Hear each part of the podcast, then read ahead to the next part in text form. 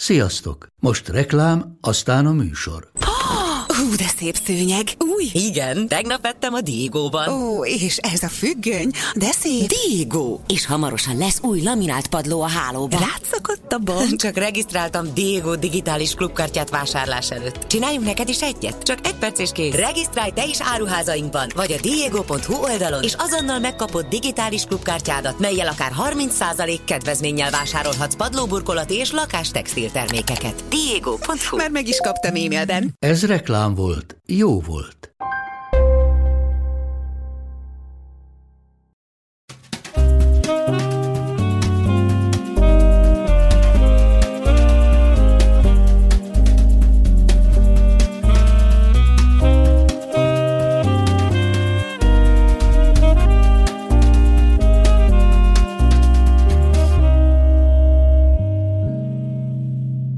Sziasztok! Köszöntünk titeket itt a Minden Segít podcastben, Kaptafából jelentkezünk szokás szerint.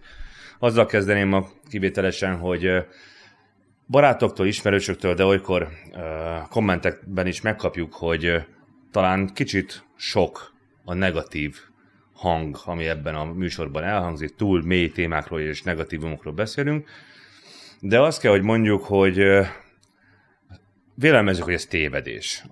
Mégpedig Steven Pinker, kanadai szociológus mondta azt, hogy a mai világban annyi negatív hír terjeng, illetőleg az emlékezetünk is hajlamos bennünket becsapni, hogy a világ egyre jobb és jobb, és ő ezt kutatásokkal támasztotta alá, különféle adatokat elemzett, olyasfélét, hogy emberülések száma, háborúk száma, a, a légszennyezettség és a többi, és ezeknek az adatoknak az alapján ő azt állítja, hogy még 30 évvel ezelőtti viszonyokhoz is képe, képest is sokkal, de sokkal jobb az a világ, amiben ma élünk, nem beszélve arról, hogy mennyivel különb volt, vagy mennyivel borzalmasabb volt néhány száz évvel ezelőtt az emberiség sorsa.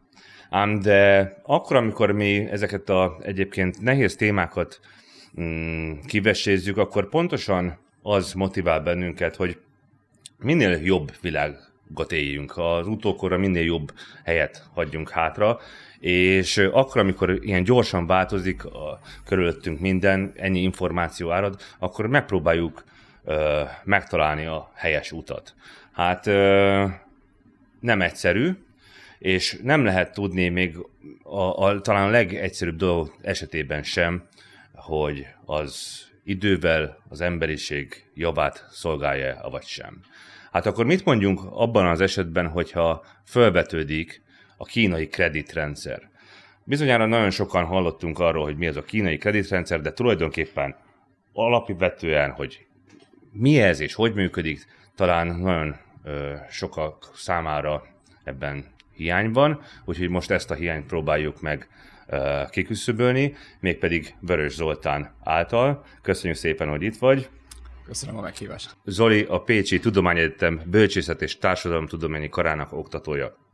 Um, Zoli, mindenek előtt arra volnánk kíváncsiak, hogy mi ez a kreditrendszer? Hogyan lehet ezt összefoglalni? El tudnád így magyarázni a totál laikus számára is, hogy mi működik most Kínában? Megpróbálom. Az az, az igazság, hogy, hogy ez megint egy nehéz téma, és nyilván nagyon sok negatívum is felmerül a, a, a kínai politikák, és, és, és önmagában a, a globális média, ahogy, ahogy bemutatta ezeket az első lépéseket, az, az nagyon sok esetben inkább félelmet és, és negatív kommenteket szült. Az az igazság, hogy, hogy hogy, hogy nem lenne egyszerű dolgom, ha azt mondanám, hogy, hogy bemutatni röviden, hogy mindenki érthesse, hogy, hogy miről is van szó, mert hogy, mert hogy nincs egy rendszer. Tehát annak ellenére, hogy 14-ben hivatalosan az államtanácsi dokumentum megszületett arról, hogy 2020-ra létre kell jönni egy, egy, egy országos szintű rendszernek, amit mi itthon többség, többségében ilyen társadalmi kreditrendszerként nevezünk, hm. de, de létezik a társadalmi hitelrendszer és a szociális hitel vagy szociális kreditrendszer kifejezés is.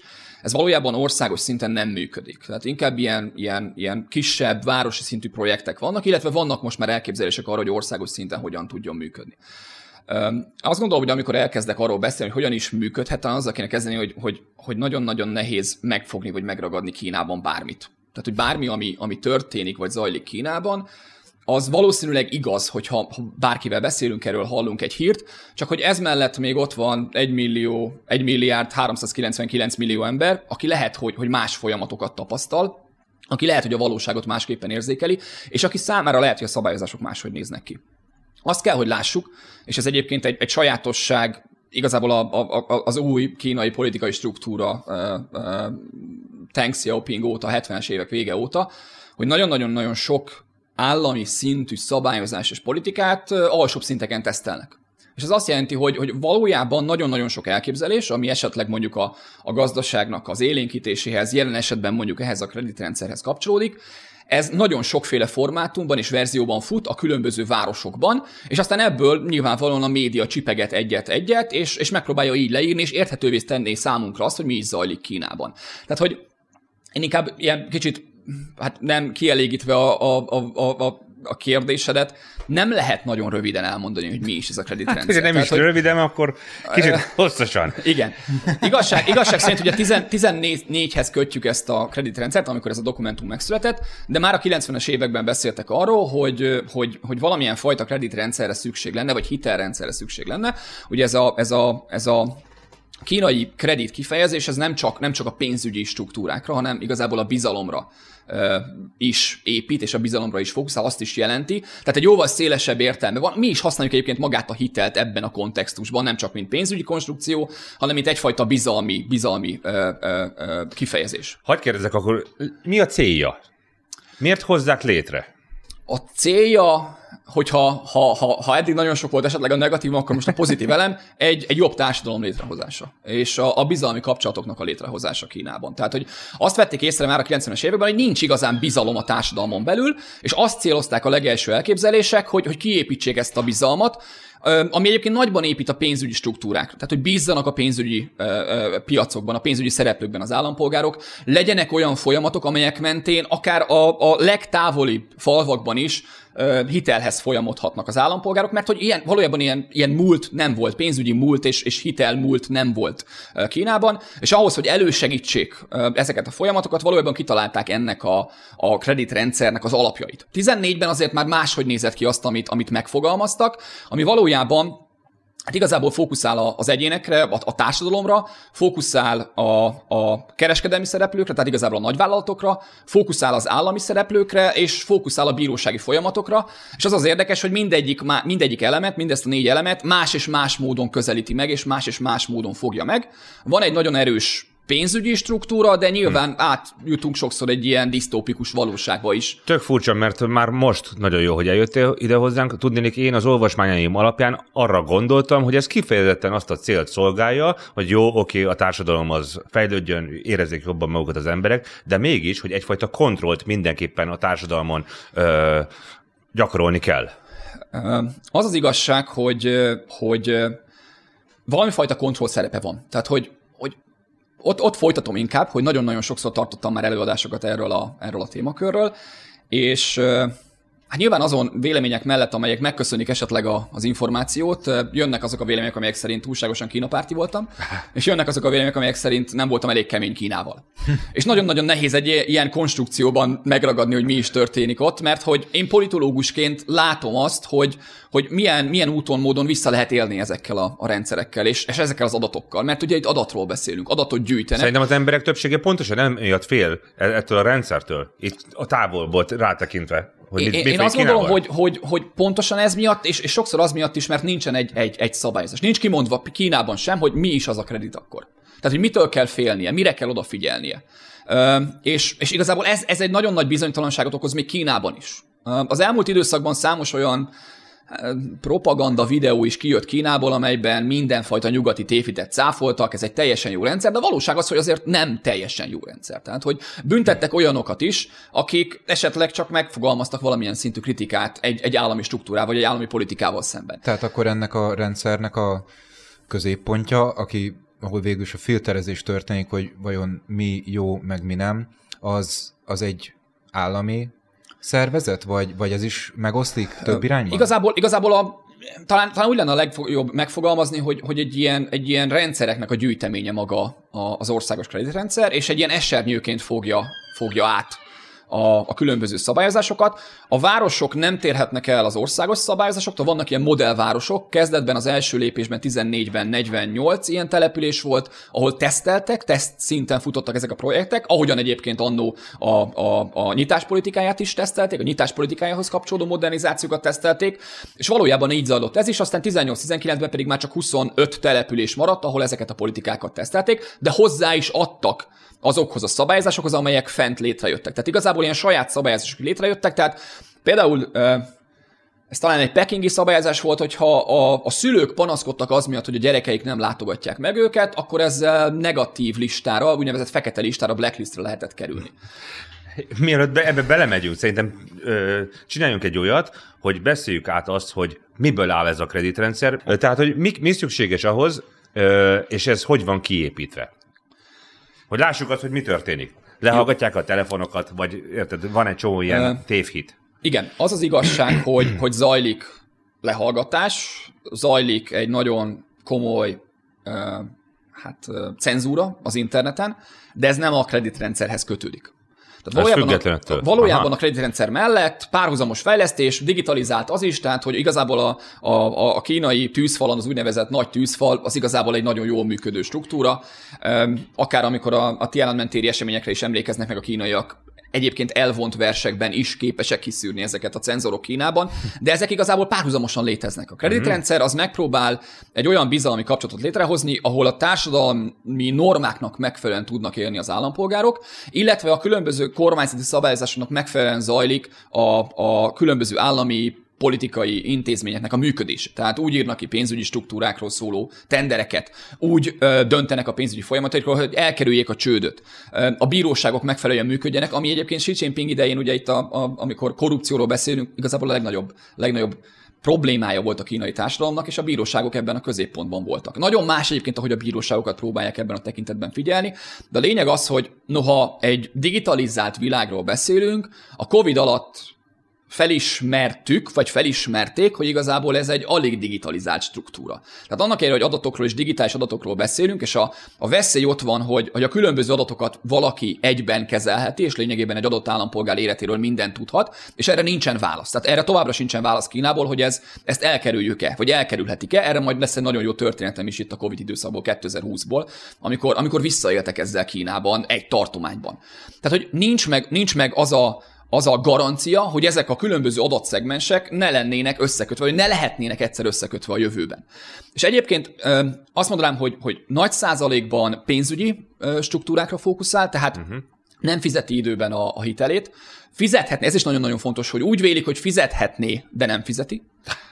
Nem fizeti, be a, nem fizeti be a számlákat, késve fizeti a számlákat, akkor úgynevezett blacklistre kerül. A másik oldal az a white, vagy egyébként nagyon sok esetben ez a red listnek nevezett kifejezés, aki pedig hát esetleg plusz szolgáltatásokat kaphat majd, hogyha ha jól teljesít, időben fizet be mindent. A blacklist esetében pedig Hát ott pedig megtagadhatnak tőle szolgáltatásokat, nagyjából 20 millió fölötti a repülőjegyek száma, amelyeket megtagadtak állampolgároktól, több mint 5 millió a vonatjegyek száma, amiket megtagadtak állampolgároktól. Ez valamikor csak első osztályút nem vásároltak, másodosztályút igen, van, amikor egyáltalán nem vásárolhattak, és egyébként az új szabályok ö, nagyjából úgy fogalmaznak, hogy akár a Kínából való kilépést is megtagadhatják azon állampolgárok számára, akik egy ilyen fekete listán vannak. De mik tagadják meg ezt a, mondjuk ha vonatjegyről van szó, akkor a, a, az ottani MÁV, vagy, vagy a, a város tanácsa? Vagy, Vagy a, van egy vagy a- algoritmus, és Igen, akkor- tehát hogy hol összpontosulnak ezek a döntések? Igen. Na ez az érdekes, hogy nagyon sok esetben ezek a különböző fekete listák nincsenek összekötve.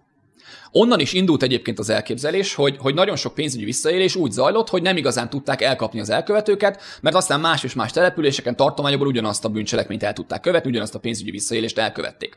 A cél az volt tehát, hogy legyen egy olyan állami rendszer, ahol ezeket ki tudják szűrni, ezeket az állampolgárokat, többek között, tehát nem csak az állampolgárokra fókuszál, érdemes majd a cégekről is beszélni, de az volt a cél, hogy, hogy ezt megpróbálják valamilyen szinten kiszűrni.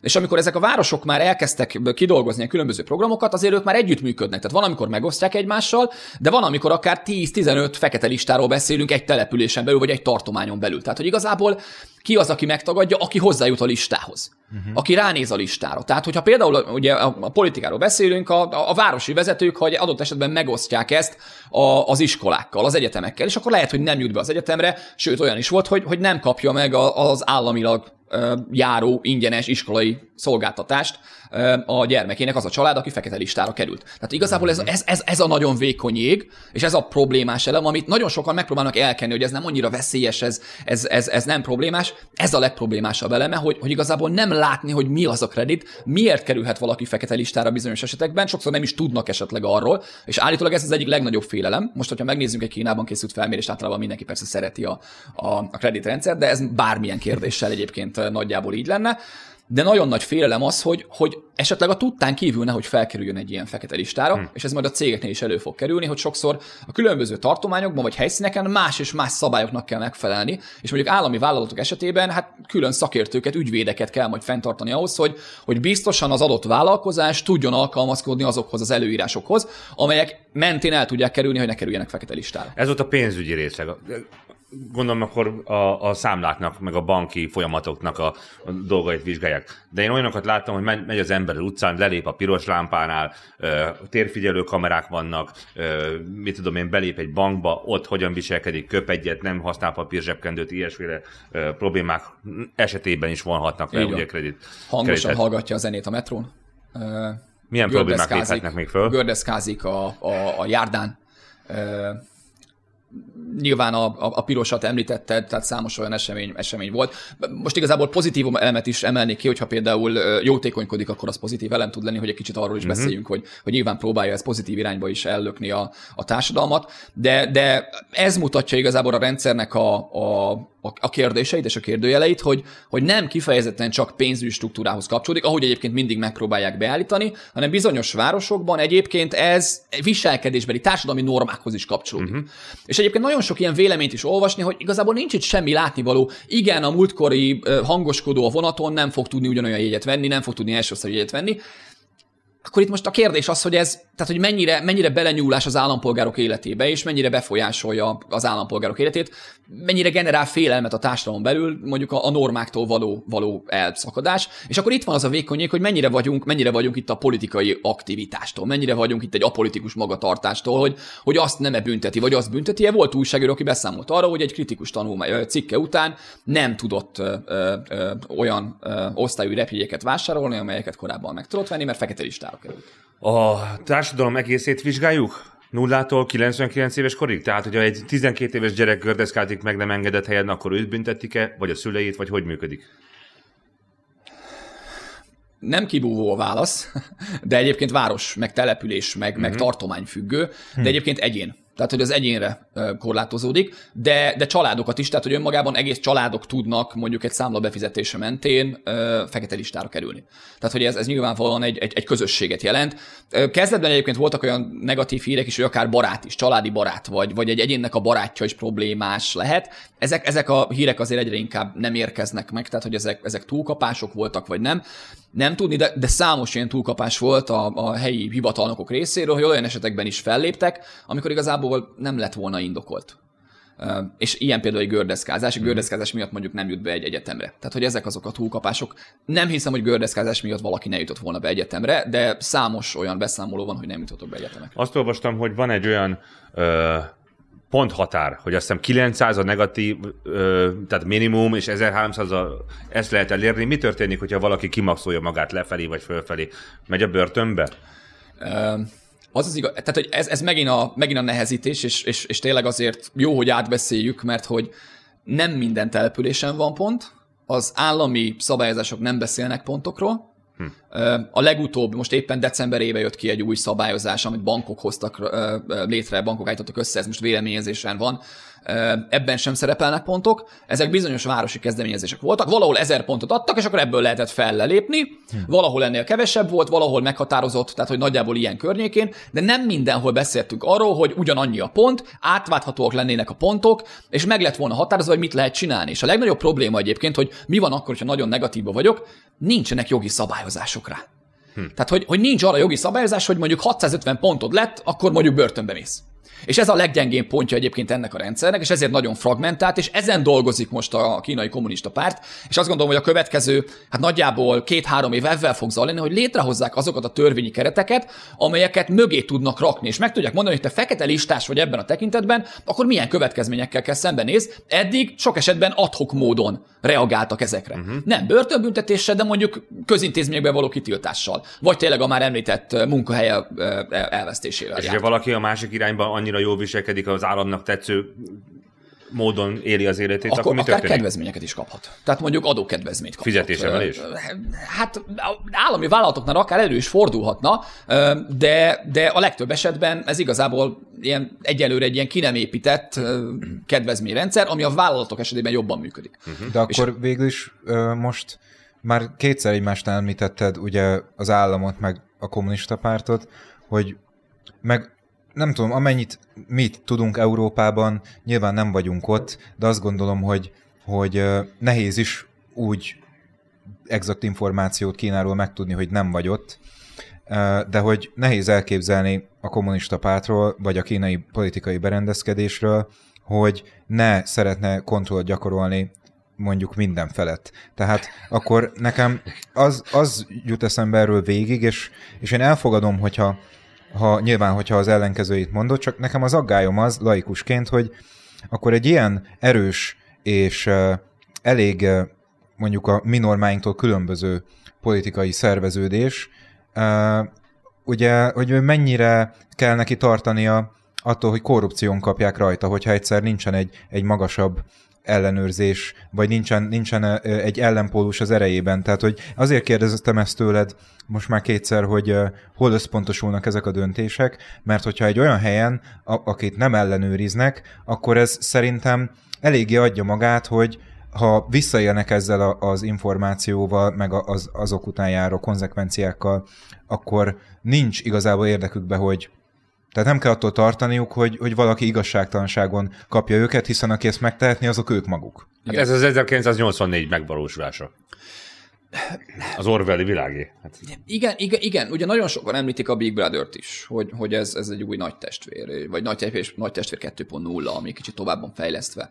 E, igazság szerint e, szerintem azért nagyon jó a kérdés, mert hogy hogy a másik oldalról is izgalmas maga a korrupció kérdésköre. Tehát, hogy a maga a kommunista párt egy, egy autoriter politikai berendezkedésen keresztül irányítja az országot most már 49 óta. Tényleg mondhatjuk, hogy igazából az elmúlt évtizedekben sikeresen. Mm. Ez egy nagyon pragmatikus politikai berendezkedés volt a 80-as évek eleje óta. Ami, ami lényegében arról szólt, hogy, hogy tisztában vannak azzal, és ez tényleg akár a 90 akár 89 Tiananmen ez egy óriási fordulópont ebben, hogyha nem képesek az egyéneknek az életminőségét, a bevételeit folyamatosan javítani, akkor tudják, hogy a legitimáció az el fog tűnni. Tehát, hogy számukra is nagyon fontos, hogy ne legyen korrupció. Számukra is nagyon-nagyon fontos, hogy jól működjön, és az állampolgárok elégedettek legyenek ezekkel a politikai folyamatokkal, a társadalmi és gazdasági folyamatokkal, hogy megtarthassák a hatalmukat.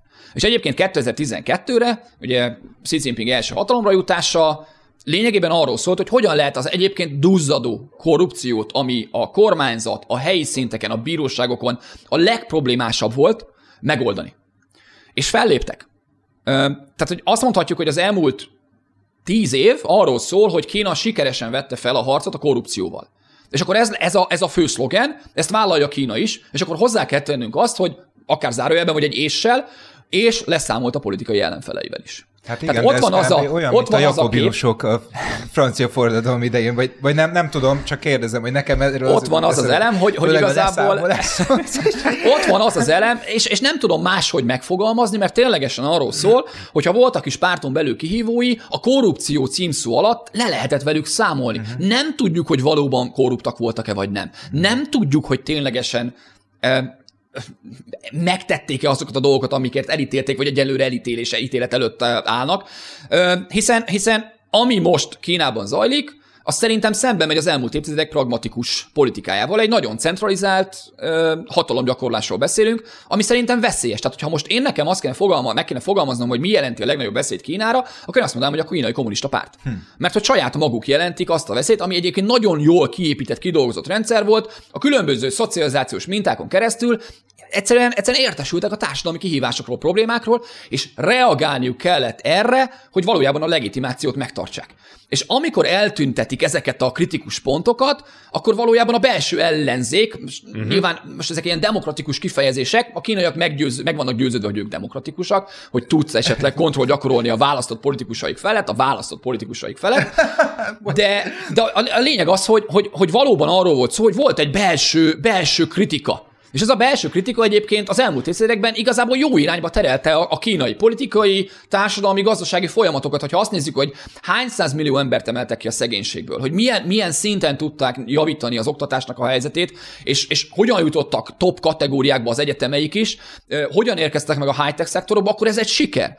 És azt látjuk, hogy nagyjából két évvel ezelőtt, vagy két-három éve igazából elkezdtek ezzel szembefordulni. Elkezdték megregulázni a tech cégeiket, és akkor nem csoda, hogy amikor mesterséges intelligenciáról beszélünk, pár év azt gondoltuk, hogy Kínában majd megérkezik az első, és le vannak maradva évekig arról beszéltük, hogy Kína igazából diktálni fogja a tempót, vagy legalábbis pariban lesz a nyugati szereplőkkel, és most nincsen meg a technológia. Tehát, hogy rögtön kézzelfogható hatása van annak, hogy, hogy, hogy, hogy egy nagyon célzott kontrollról beszélünk, és egyébként ugye Európában is eljutottak a hírek arról, hogy itt a Covid lezárások kapcsán nagyon-nagyon komoly társadalmi feszültségek alakultak ki, nem kezelték jól ezt, a, ezt, a, ezt az elhúzódó Covid hullámot. Továbbra sincsen új típusú vakcinájuk, nem vásároltak a Pfizerből, voltak hírek, hogy fognak, nem vásároltak, a sajátjuk nem ment át a teszteken, tehát hogy továbbra is, továbbra is nehézségekkel néznek szembe, és ugye látjuk nagyon jól, ez, ez társadalmi feszültségeket, tüntetéseket okozott. Évtizedek óta nem látott. Azt mondtad, hogy két-három évvel ezelőtt fordult meg ez a tendencia a Covid miatt? Nem, nem, nem, nem, nem. Nem, nem volt nem. semmi köze hozzá? E- nem, nem, nem. Ez igazából uh-huh. arról szól, hogy ezek a tech cégek, ezek a privát cégek túl nagy hatalommal kezdtek el rendelkezni. Túl, uh-huh. túl nagy politikai befolyással kezdtek el rendelkezni. Uh, igazából egy kicsit túlléptek az államon. Tehát, hogy arról szólt, hogy egy kicsit, kicsit önállóak kezdtek lenni. Hogy egyébként Jack Mát, ugye az Alibabának az alapítóját és tulajdonosát is ja. többször beinvitálták egy beszélgetésre. Nem tudjuk, hogy mi történt ezeken a beszélgetéseken, vagy hova tűnnek. Úgy nagyon sok szereplővel megtörtént mindez, hogy, hogy valójában uh, a, a párt megpróbált kontroll gyakorolni rájuk. És itt kanyarodhatunk egyébként vissza erre a, a kreditrendszerre is, hogy uh-huh. igen, Számos alkalommal nézek meg videókat, podcastokat, interjúkat, kerekasztal beszélgetéseket erről a kreditrendszerről, és az elmúlt időben mindenhol arról van szó, hogy hát ez nem egy disztopikus világ, ez nem egy nagy testvér. Politológusként az előbb is elmondtam, én nem tudom nem látni a, a, a veszélyét annak, hogy ezeket az adatokat rosszul használják fel, és akkor amire az előbb utaltam, uh, Henan tartományban 2020-ban most százszerzalékig nem vagyok biztos a tartományban, de négy darab ilyen agrárbank, vidéki bank csődbe ment. A, a helyiek megtakarításaival együtt. Fogalma nem volt senkinek, hogy ez hogy történt meg. Valójában a helyiek elkezdtek a banknál tüntetni, hát igazából mérgesek voltak a megtakarításaik miatt, és mert nem volt információ, ezért valójában úgy döntöttek, hogy a tartomány fővárosába utaznak be, amikor is mindenki, aki a tüntetésen részt vett, szembesült azzal, hogy az egyébként digitális Covid igazolványa pirosra váltott ami azt jelentette, hogy nem utazhat, nem léphet be kormányzati intézményekbe, közintézményekbe, úgy, hogy egyébként nem tesztelt és nem érintkezett korábban covidossal, maga az igazolvány akkor vált számukra egyébként pirosra, hogyha igazoltan covidosak, vagy hogyha érintkeztek egy ilyennel. Tehát, hogy itt jön, itt jön az adat, és itt, itt nem tudok én ö, egyszerűen, egyszerűen nem, vagy hát szemet hújni a felett, hogy igen, ez, ennek az a rendszernek vannak jó elemei. Igen, ez a rendszer pénzügyileg egyébként segíteni tud Kínán az állampolgárokon.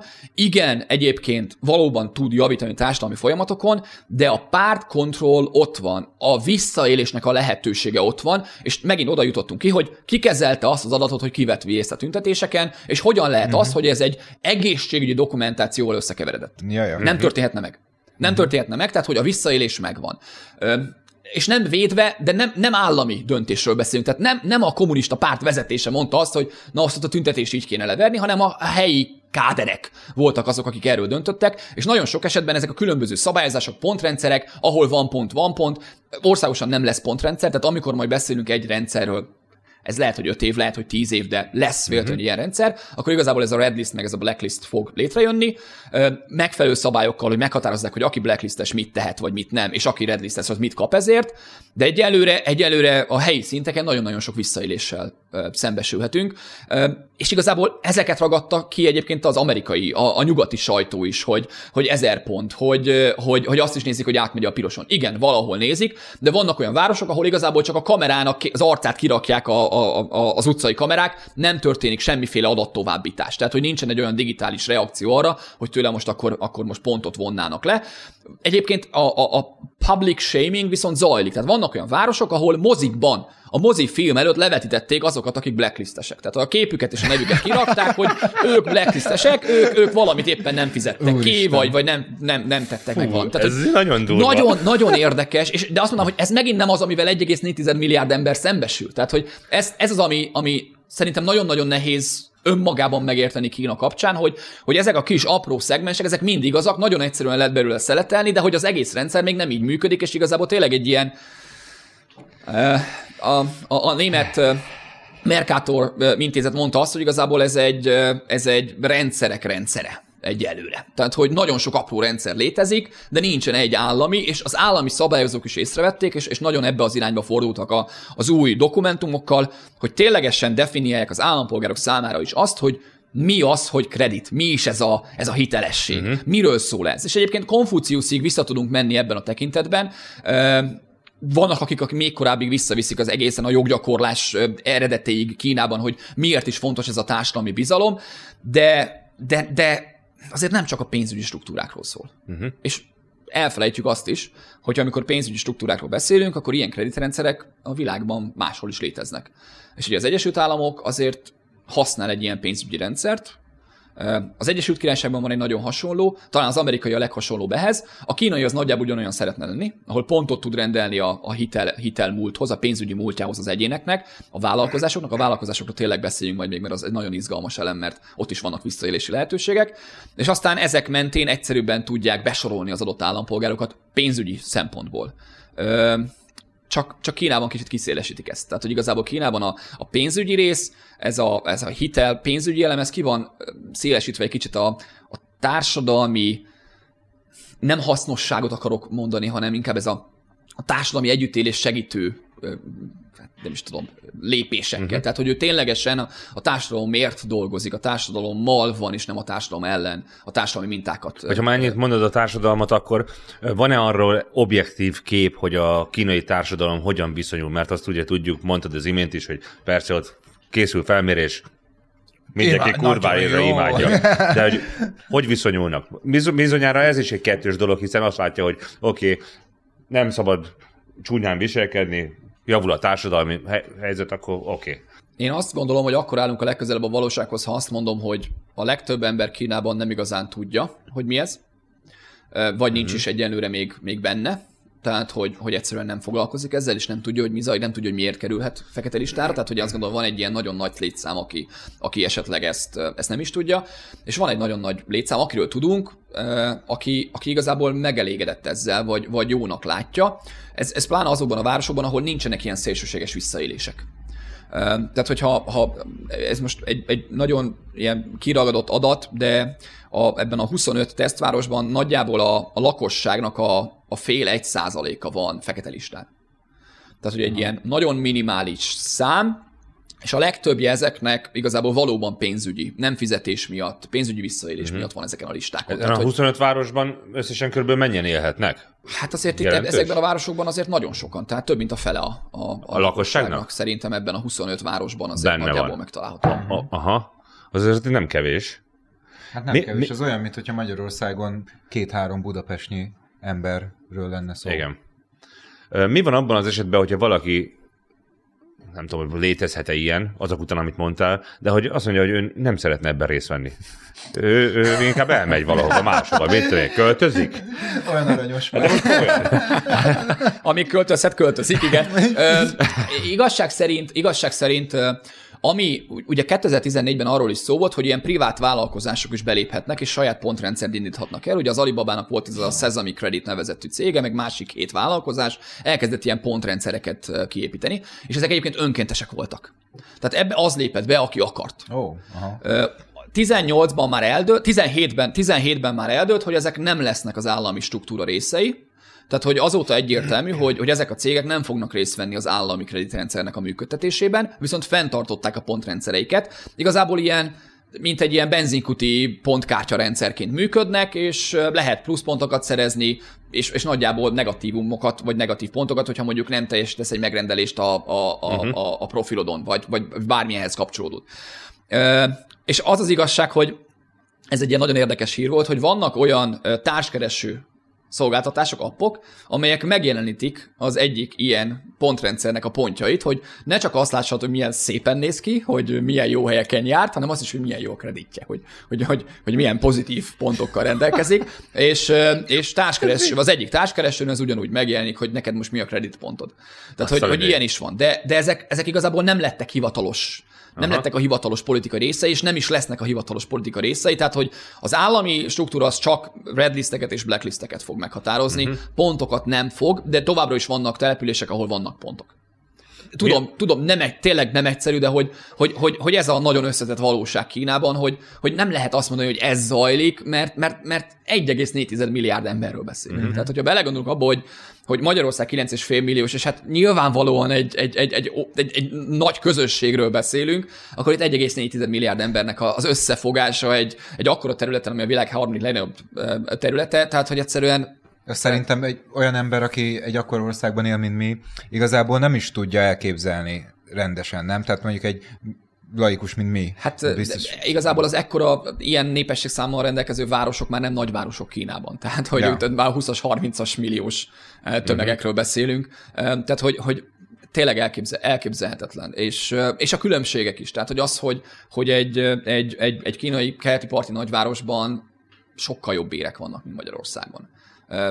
A, a vidéki térségben meg sokkal rosszabbak. És ez ugyanaz az ország ugyanaz az ország, ahol valaki a hétvégén átugrik a közel-keletre Gucci táskát venni, a, a másik pedig az év 355 napját egy, egy gyárnak a, a, a, a földszintjén vagy a harmadik emeletén tölti, és a mellette lévő szállón alszik a, akár az élettársával, a férjével, és aztán 5 vagy 10 napra hazautazik a családjához. Ez mind Kína.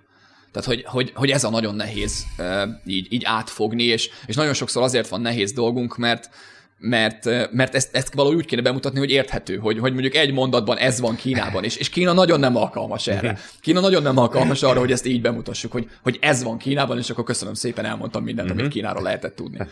A kínai kommunista pártnak mennyire fontos az, hogy majd az egész országot figyelni tudja? Gondolok itt a szegényebb vidéki településekre is. Azért, azért, azért vagyok csöndben egy kicsit, mert igazából tudom, hogy mit szeretnék válaszolni, csak, csak megint megpróbálom úgy, úgy megválaszolni, hogy, hogy, hogy, hogy, hogy abban minden igazság benne legyen óriási az igény a kommunista pártnak arra, hogy mindent tudjon, mindenről tudjon, és, és mindent befolyásolni tudjon. És igazából, hogy az internet megjelent, ez egy ilyen, tehát addig voltak a pártlapok, meg a rádió, meg a tévé, de az interneten ugye ki lehet térni, és, és el lehet olvasni egy Guardian-t, el lehet olvasni egy New York Times-t, uh-huh. el lehet olvasni, vagy meg lehet hallgatni egy Al Jazeera videót. És hát azért ilyenkor az olyan, olyan információkkal is találkozik a kínai állampolgár, aki, aki esetleg nyitott ezekre az információkra, amivel nem szeretné a kínai, kínai kommunista párt, hogy találkozzon. Tehát, hogy, hogy ebből indult el a cenzúra. Ebből indult ki az, hogy egyébként a HD kameráknak, az utcai HD kameráknak a száma Kínában növekszik, növekszik a leginkább. Tehát, hogy azért mondtam, hogy a, a kreditrendszer mellett nagyon számos olyan struktúra van, ami, ami egyébként nagyon digitalizált, nagyon, nagyon jól felépített, és folyamatosan arra fókuszál, hogy, hogy ezt a, ezt a kontroll gyakorolni tudják a, az állampolgárok felett, akár városban, akár, akár vidéken élnek. Tehát a lényeg az, hogy, hogy a társadalmi társadalom feletti kontroll az, az létrejöjjön, és, és nyilván megtartsák a hatalmukat is. Tehát ez egy nagyon-nagyon fontos elem, hogy, hogy, hogy itt egy 49 óta hatalomban lévő politikai pártról beszélünk, történelmileg hihetetlen sikeres időszakokkal. Nek, hogyha visszanézünk a 70-76 Mao halál előtti időszakra, akkor pedig egy, egy, egy, hát egy, egy, egy kaotikus, és, és egyébként fejlődést alig-alig felmutató időszakkal. Tehát, hogy, hogy, hogy mind a kettő ott van. A kérdés az, hogy, hogy, hogy, hogy, hogy az új kihívások ezek az új, ezek az új struktúrák a párton belül, hogy, hogy nincs annyira belső kritika, ezek milyen irányba viszik el Kínát. Én azt gondolnám, megint csak történelmi mintákon, hogy, hogy, hogy ez most nem biztos, hogy segíteni fogja a kínai kommunista pártot a, a, a sikerek fenntartásában. És lehet, hogy megint van, aki, aki esetleg nem értene velem egyet, de én azt gondolom, hogy még egy ilyen autoritár rendszerben is ahogyan bebizonyították évtizedeken keresztül, ha volt belső kritika, ha voltak belső hangok, ha, ha megjelentek a társadalom irányából a problémák, akkor, akkor arra ügyesen tudtak reagálni. Tehát uh-huh. tényleg ez a, ez a pragmatikus kifejezés, ez egy nagyon-nagyon jó kifejezés arra, hogy megpróbálták valóban megoldani a problémákat. Tehát nem egy, nem egy olyan politikát hoztak, ami eltüntette a, a kérdést, hanem valóban reagálni próbáltak uh-huh. erre és, és ez az, ami eltűnhet, akár ennek a kontrollnak a, a kiépítésével is. Tehát, hogyha tudják, hogy folyamatosan figyelve vannak, nem lehet megszólalni, nem lehet, nem lehet megnyilvánulni kritikusan, akkor igazából nem tudjuk, hogy mi zajlik a társadalomban. Nem tudjuk, hogy mi zajlik az egyénekben, a közösségekben, és, és esetleg ezek a feszültségek már akkor robbannak, amikor már nagyon-nagyon nehéz uh-huh. ezekre reagálni. Tehát én azt gondolom, hogy ez a veszély. De ettől függetlenül a kontroll, az igény a kontrollra, hogy, hogy visszafordítsam a kérdésre, az, az, az, az, az, az uh-huh. megvan, és, és ott van. Kínában most milyen állapotban van mondjuk az internetnek a cenzúrázása? Hogyha akarja valaki Pekingben el tudja olvasni, ahogy mondtad, a Guardian-t?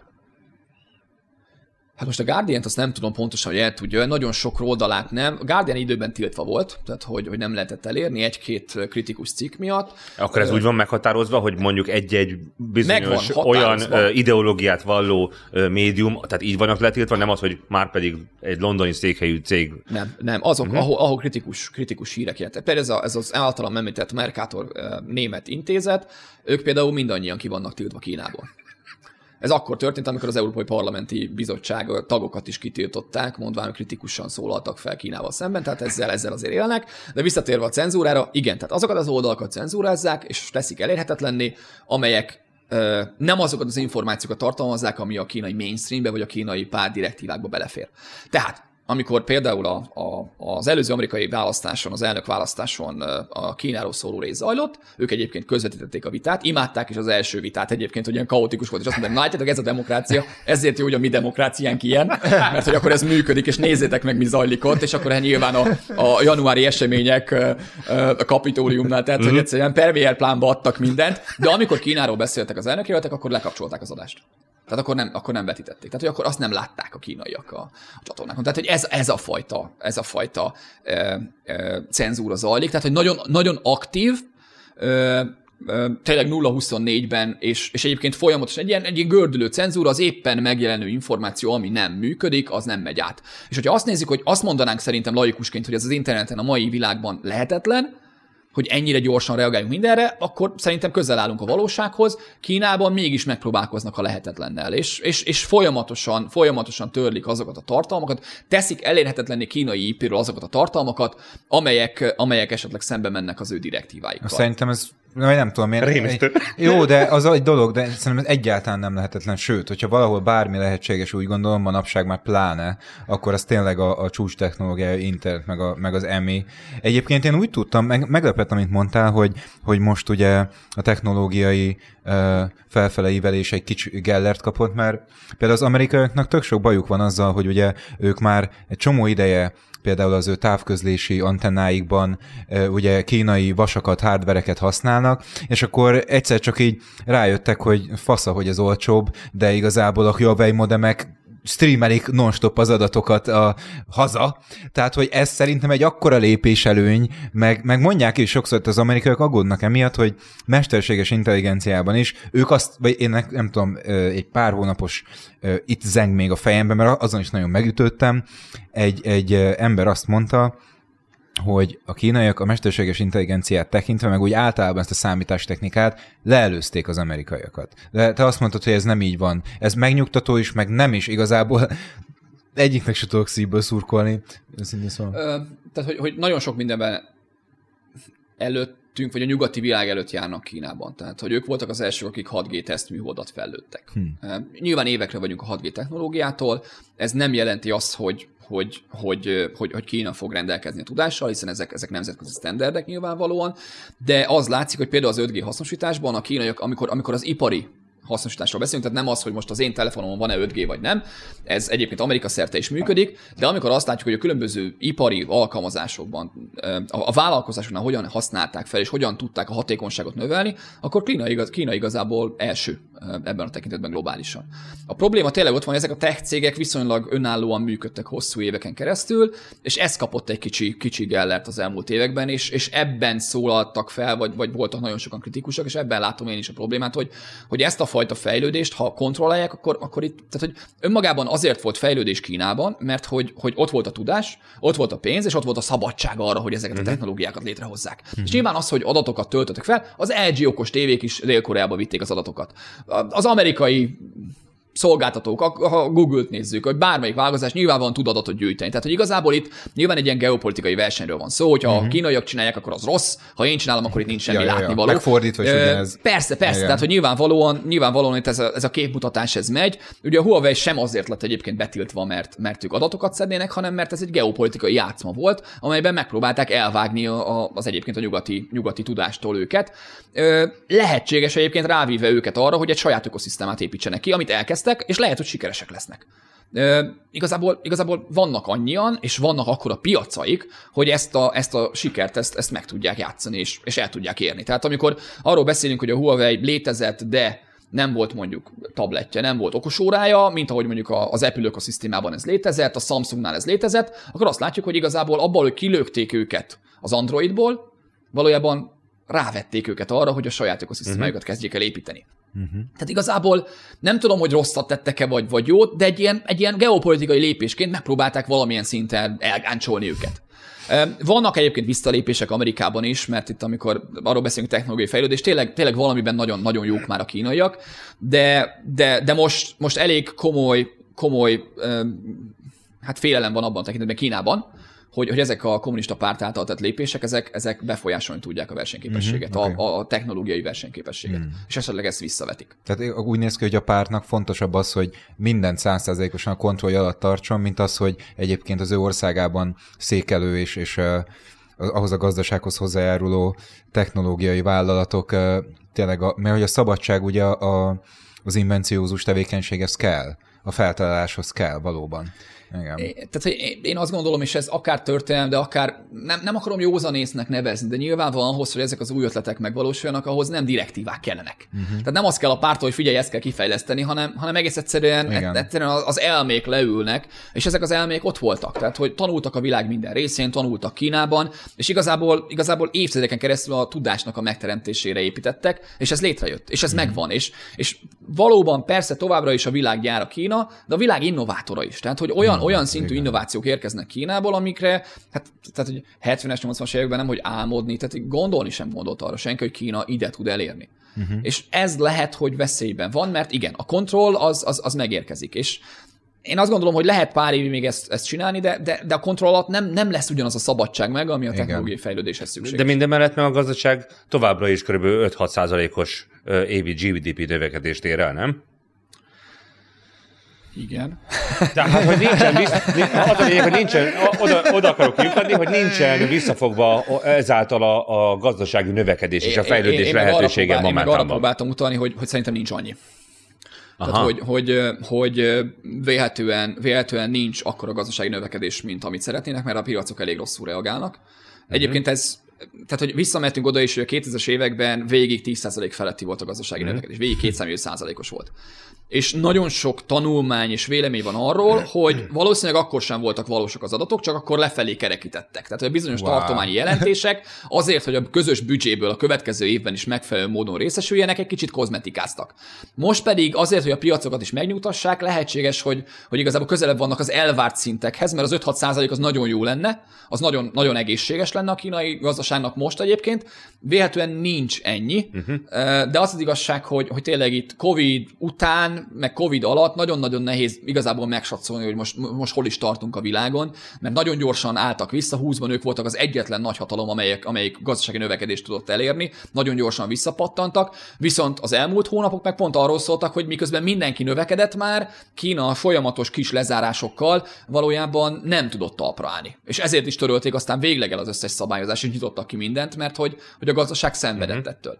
Hogy ez az 5-6 százalék, ez valóban ott van-e, én azt gondolom, hogy, hogy közelében lehetnek, tehát van gazdasági növekedés Kínában, de, de nem biztos, hogy elérik ezeket a, ezeket a számokat. Tehát hogy nem mondom, hogy 2-3 százalék van, de mondjuk a, az 5,75 század százalék, az lehet, hogy csak 5,2 vagy csak 4,9. Mivel ez egy interneten ö, futó műsor, nem lehet nem megkérdezni, hogy mi a helyzet a TikTokkal. Igaz-e, hogy, ö, hogy Kínában egészen más az a hozzáférés, amihez a felhasználó hozzáfér, mint Európában, és igaz-e az, hogy ez gyakorlatilag egy kémprogram? Vannak, akik azt mondják, hogy igaz, és vannak, akik szerint pedig ez egy, ez egy, ez egy, ez egy a, a társadalom, a 20. század, 20. századi társadalom igényeje a legjobban reagáló közösségi média alkalmazás. Ö, Én mind a kettőt el tudom hinni. Sőt, bocs, még egyet mondanak, mondanak mást is, mégpedig az, hogy olyan szinten és olyan gyorsan stimulálják az embernek az agyát, hogy van egy ilyen összeesküvés elmélet, hogy ezzel próbálják destabilizálni a nyugat-európai társadalmakat. Igen, tehát aki ezt hiszi, annak nem tudok most igazából jó hírekkel szolgálni. Sajnálom, tehát hogy, hogy nem, nem hiszem, hogy erről lenne szó. Én, én azt látom közösségi média felhasználóként, hogy egy, egy elképesztően jó algoritmus működik a TikTok mögött ami talán jobban működik, mint bármelyik más platformnak az algoritmusa, amikor, amikor a felhasználó számára olyan tartalmakat kínál, amelyek, amelyek amelyek tényleg őt érdeklik, vagy őt jobban érdeklik. És, és erre egyik sem tud, sem Facebook, sem az Instagram nem tudott egyelőre jól reagálni, és igazából arra is jól reagál, hogy, hogy, hogy pár évtized arról beszélünk, hogy mindenkinek jár 15 perc hírnév. Ma nincs ennyi időnk senkire. Tehát, hogy ténylegesen, ténylegesen annyira, annyira felgyorsult az életünk és a tartalomfogyasztási szokásaink, hogyha ha az első pár másodpercben nem ragadja meg a figyelmünket, tovább megyünk. És a TikTok erre nagyon jól reagál, mert tényleg 15-20 másodperces videók, és abban a pillanatban tudok megszabadulni tőle, hogyha esetleg számomra az nem tetszik. És, és, és figyel is erre az algoritmus, hogy akkor az nem jön. Amit esetleg többször megnézek, abból pedig aztán ömlik ránk a videó a következő És időszakban. ez az algoritmus az alapja annak, hogy kém szoftverként is funkcionálhat? Én azt gondolom, az algoritmus az alapja annak, hogy nagyon sikeres. Az, hogy kém szoftverként szolgál, az, az nyilvánvalóan attól függ, hogy milyen adatokat tud lejelenteni, milyen adatokat jelent. Én, én, én őszinte leszek, nem hiszem, hogy, hogy Kínának ez a legfőbb kém program, uh-huh. kémkedése. Hát egyébként is Igazából- szokták mostában lelőni a lufikat. Na, azok Azok izgalmasabb. ufók. Azok ufók. azok izgalmasabb kérdések, de, de, de hogy, tehát, hogy, hogy a kínaiak egyébként soha nem rejtették véka alá, hogy, hogy kritikus hangok után mennek. Tehát, hogy a Google, annó a Yahoo kiadta mindig egyébként, hogy a kormányzati megkeresések milyen felhasználók után kértek adatokat, és ezeket lekérték. A Xiaomi telefonokban ugye benne van az a chip, ami egyébként, ha bekapcsolva van, akkor tud jelenteni arról, hogy mi történik, mert állítólag Európában nincs bekapcsolva, aztán persze cáfolták, hogy létezne ilyen chip. Tehát, hogy nyilván ezek az összeesküvés elméletek létezhetnek. Én azt gondolom, hogy a TikTok arra nem igazán alkalmas, hogy kémkedjen. Tehát, hogy mit tud meg. Tehát, hogy valójában felhasználós szokásokat, tartalomfogyasztási szokásokat megtudhat magáról a felhasználóról, de nagyon sok esetben azt érzem, hogy az inkább a szolgáltatás javítása érdekében van Mhm. uh-huh. benne, semmint, hogy most a kínai kommunista párt ebből, ebből bármiféle eh, tudásra szert tenne. Tehát, hogy, hogy egész egyszerűen eh, Jó, akkor hazamegyek, akkor bekapcsolom újra. tehát, hogy vissza lehet kapcsolni, mert hogy minden más szoftver meg alkalmazás követ bennünket. Tehát, E, hogy, igen, ezt tehát, akartam hogy, hogy mondani, igazából a tehát- követés az mindenhol megvan. Az Instagram Ja. ugyanúgy felhasználhatja bármelyik képünket, hiába töröljük a sztorikat, azok ott maradnak fenn a szerveren, tehát hogy, hogy igazából én, én, én megmondom őszintén, nem látom azt a különbséget, ami azt mondatná, hogy a kínai az jobban kémkedik, mint egy bármelyik más országból származó program, uh-huh. vagy, vagy, vagy, vagy komolyabb célokkal rendelkezik. Erre mindenképpen ki akartunk térni, mert ugye itt arról van szó, hogy Amerikában ugyanazokat az adatokat megszerzik, csak éppen nem egy kommunista pártnak a, a, a szerverén összpontosul, hanem a Google szerverén. Mennyiben különb, hogyha egy magáncégnek a szervere tartalmazza az összes adatot rólunk? Mennyiben tartod azt veszélyesnek? Mennyire tud egy magáncég szerinted visszaélni egy ilyen én, én, én, én azt gondolom, hogy, hogy szerintem veszélyesebb, mint hogyha maga az állam gyűjteni ezeket az adatokat, mert hogy, hogy nem igazán tudunk sokszor kontroll gyakorolni a felett, hogy az adat alattal mi történik. Legutóbb olvastam, most hirtelen nem tudom, talán a Delta Airlines, az amerikai légitársaság, amelyik ingyenesítette az onboard wifi-t a, a járatain. Hmm. Ami egy tök jó dolog, mert az embernek azért megjelenik az igénye, hogy ugye most már évek óta ott van, hogy fizethetünk pár percért, vagy pár óráért, és hogy hát akkor miért ne netezzünk ott is, egy tök jó időtöltés. Ingyenesé tették mindenki számára, viszont egy feltétele van, a, a saját ö, applikációjukba be kell regisztrálni, és ebben a regisztrációban aztán jóvá hagyjuk azt, hogy az adatainkat ö, harmadik félnek kiadhatják reklámozás céljából. Hmm. Tehát, hogy igazából kifizetjük a wifi-t, csak nem ebben a direkt módon, nem ilyen direkt módon, hanem, hanem bújtatottan reklámok keretében. Tehát, hogy Cambridge Analytica, Brexit, ahol a Facebook adatokból össze lehet állít- össze lehetett állítani egy kampányt. És lényegében az adott szegmens megvásárlása segített egy kampányt felépíteni. Tehát én azt gondolom, hogy ez nagyon-nagyon veszélyes politikai szervezeteknél is adat van, attól függ, hogy, hogy valóban egy demokratikusan ö, ö, megválasztott, és egyébként a, a megfelelő fékekkel és, és, és, és ellensúlyokkal rendelkezik maga a struktúra, akkor én azt gondolom, hogy talán kevésbé veszélyes, mint az, hogy olyan vállalkozás, amiről nagyon sokszor nem tudunk mit, de a kényelmünk érdekében rányomunk rögtön a mindent elfogadó gombra, hogy használhassuk az applikációt. Tehát igazából ezt a szabadság-biztonság dilemmát, ami ott van bennünk, ezt a, a kényelembe bújtatva valójában eladják számunkra. Igen. És nem olvasom el, hogy mit fogadok el, hanem használni akarom, mert kényelmesnek tartom. A, az arcfelismerő rendszer a mobilokon. Igen. Tehát, hogy igazából azon gondolkozunk, hogy hú, HD kamera mindenhol, de mi megadjuk minden specifikációját az arcunknak, csak hogy nagyon egyszerű legyen azt a, azt a mobilt feloldani. Tehát, hogy a, a kényelem jegyében ezekről mind felmondunk, vagy mind lemondunk, és ez, ez megint nem csak Kína hanem, hanem tényleg Amerikától kezdve mindenhol zajlik, és ha kicsit a, a legelejéhez visszakerülünk, hogy kreditrendszer, tényleg Amerikában működik ez a kreditrendszer, ahol igazából, hogyha rossz a kredited, ott tényleg a pontok zajlanak, akkor nem kapsz hitelt és ebből jöttek aztán a perek meg a hmm. visszaélések. Tehát, hogy igazából ezek a pénzügyi struktúrák léteznek Amerikában is, csak, csak nem, nem, nem, nem akadunk fenn ezen, mert, mert itt Európában nagyon más ez a, ez a kulturális kapcsolat Amerikával, és ráadásul a médiánk meg nagyon sokszor dominálva van az amerikai média által. Tehát amikor azt mondják, hogy a kínai veszélyes, akkor így, ú, uh, tényleg, és mondom, amit eddig elmondtam, az mind igaz, és, és én nem tudom elfogadni azokat a véleményeket, amelyek azt mondják, hogy itt nem kell semmitől se félni, mert szerintem kell. Már a kínai állampolgároknak kell. Uh-huh. De, de, de az alapok, azok, azok igazából ott vannak máshol is, Kínán kívül is. Kínában az biztos, hogy, hogy, hogy nincs meg az az ellenőri szerep, nincs meg az az ellenőrző szerepkör, aki azt mondaná, hogy én tudom, hogy az az adat mire lesz használva, és fel tudok lépni akkor, hogyha ez nem arra van használva. Ami mert igazából a párt egy személyben dönt az adat beszerzéséről, annak a felhasználásáról és a felhasználásnak az ellenőrzéséről. És itt vannak a visszaélések. Uh-huh. És ezek megint meg is jelennek egyébként a dokumentumokban. Tehát, hogy azért a, a kínai kormányzatban ez a pragmatikusság megmarad. Most ez a legutóbbi törvényjavaslatnak a részleteit elolvasva azért látszik, hogy tisztában vannak ezzel. Tehát tisztában vannak azzal, hogy a visszaélések léteznek, tisztában vannak azzal, hogy, hogy ezek problematikusak, mert ők ezt megint csak a korrupció témakörébe rakják be, a korrupcióba csomagolják be, hogy, hogy ez nem az állam, hanem, hanem ez korrupt hivatalnokoknak a munkája, és aztán ezzel fel lehet lépni, és valójában a kreditrendszer erre is próbál reagálni, hogy a, a helyi kormányzatok, a helyi politikai intézmények mindenben a, a, a központi döntéseknek megfelelően döntsenek. Itt, ebben benne van a kontroll nem csak az állampolgárok felett, hanem a, hanem a, a politikai intézmények felett, a bíróságok felett, és ugye a kereskedelmi vállalkozások felett, ami, ami megint egy negyedik láb. Bocsáss meg, hogy ezt mondom, mert ugye Nekem ez végeredményben laikusként mégiscsak azt jelenti, hogy akkor a pártnál összpontosul ennek, az, e- ennek a sok drótnak a vége. Az lesz, nem? Igen. A, a, a végcél az lesz. Mert hogy oké, okay, hogy áttétel, hogy meg hogy van többfajta lista, meg hogy lokálisan vannak különböző irányba, de hogyha azoknak megmondják, és mindig van egy egyel fölsőbb szint, ami megmondja, hogy neked hogy kell, meg neked hogy kell, és a legfelső szint az pedig a párt, akkor számomra ez azt jelenti, hogy végeredményben ő, ők mondják meg, és ők ellenőrzik, és ők szabják ki a büntetéseket. Csak áttételesen, hogy ne az legyen rajta a te rivallódó, mint a Harry Potter, amikor megjön, hogy a, a, a kommunista pártól jött, hanem nem tudom, egy másik arc van rajta. A, a, a vége ez lesz. Tehát amikor ez a rendszer egyszer feláll, és lesz egy rendszer, akkor nyilván az lesz, hogy lesz egy állami hatóság, amelyik, amelyik valójában ezt a kreditrendszert működteti. Ami lényegében be van kötve a, a, a párthoz, vagy ami a párton keresztül lényegében működik, vagy a, a párt kontrollja alatt működik. Tehát, hogy nyilván ez lesz a vége.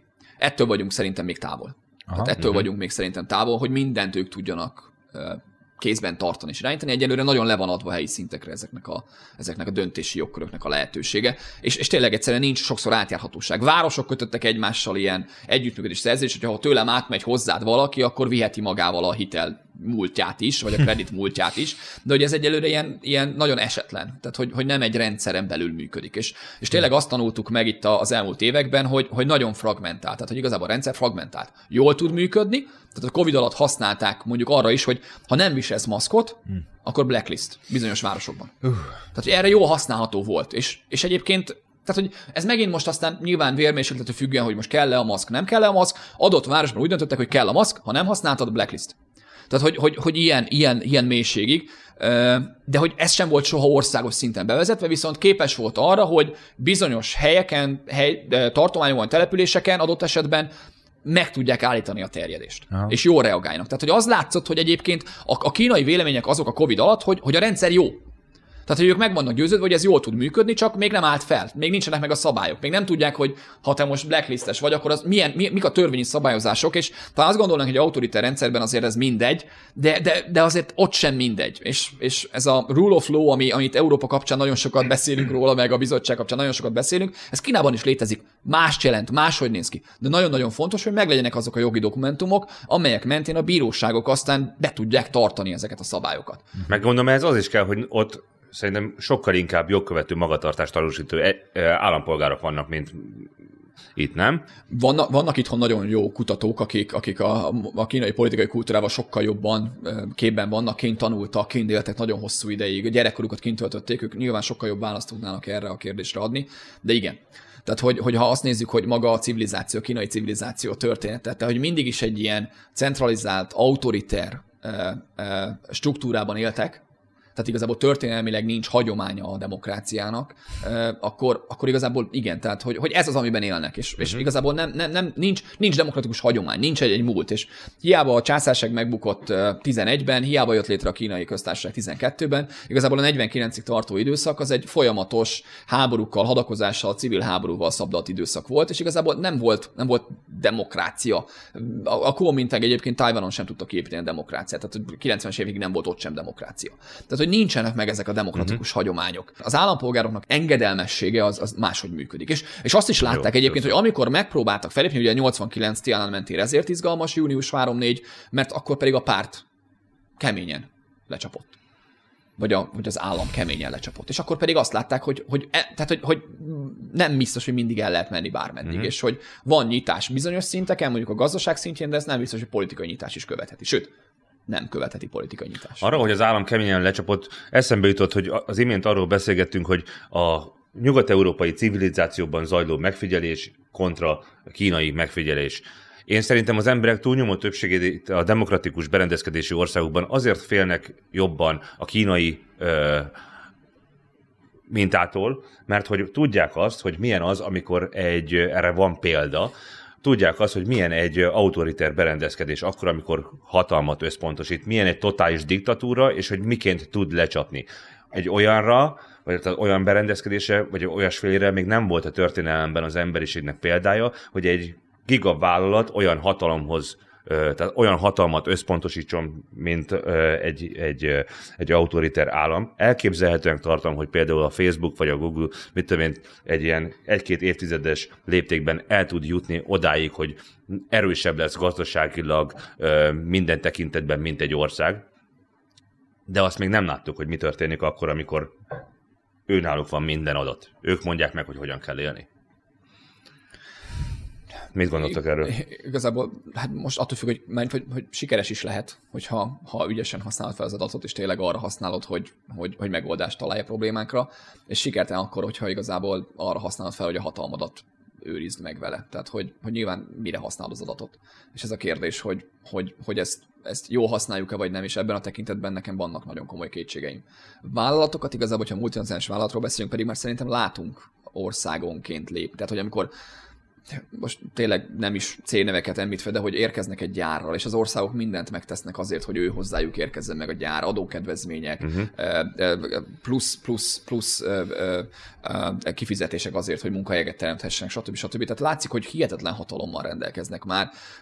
Mondjuk ez a, a Tesla gyárnak a Európába érkezése, hogy Németország mindent megtett azért, hogy, hogy megérkezzen. Tehát szerintem van már hatalom amikor arról beszélünk, hogy ezek a nagy ö, ö, cégek nem fizetnek mondjuk a Facebooknak, ez nem fizetnek adót Európában úgy, ahogy arra a szükség lenne, és, és nem igazán tudjuk őket megregulázni. Tehát, hogy én azt látom, hogy, hogy vannak már ilyen elemek, és, és ők viszont tényleg nagyon sok adattal rendelkeznek, és ugye itt vissza tudunk megint oda kanyarodni, hogy arról beszéltünk, hogy, hogy biztonság, hogy, hogy nem vagyunk tisztában avval, hogy az adataink mennyire sokat érnek. Uh-huh. És Igen. egy gomnyomással adjuk át ezeket az Igen. információkat, a, a kényelemért adjuk fel a szabadságunkat, és, és a kérdés az, hogy ez mire lesz használva. És, és ebben a tekintetben tényleg én azt gondolom, hogy szerintem rossz, rossz, rossz minták már vannak, meg, meg, meg tehát egy ilyen rossz érzés azért van az emberben, hogy, hogy mire lehet majd ezeket felhasználni. Nem, de jogos is. Egyébként én azt gondolom, hogy ha az fog bekövetkezni, vagy hasonló dolog, hasonló pozíció áll be mondjuk a, a Google esetében, mint mondjuk a kommunista párt esetében, akkor én valami olyat mit tudnék elképzelni, mint ami a Brave New World-ben van, az a a Szép, Szép új világ, világ. azt hiszem úgy, úgy Igen. van magyarul, hogy, hogy minden nagyon, nagyon full high-tech chili és igazából a te, te pozitív jólétedre van berendezkedve az, ami valójában egy totális kontroll. Egyébként Van egy csávó, nagyon-nagyon sajnálom, hogy nem fog eszembe jutni a nevem, már hónapokkal ezelőtt láttam azt az adást vele egy podcastet, aki ezeket a, az ilyen online adatkezeléseket ö, kutatja, és, és az ő kutatásai ö, az, az adatgyűjtése azt tá- támasztják alá, hogy például az amerikai választásokban tök nagy szerepe volt magának a Google motornak, mivel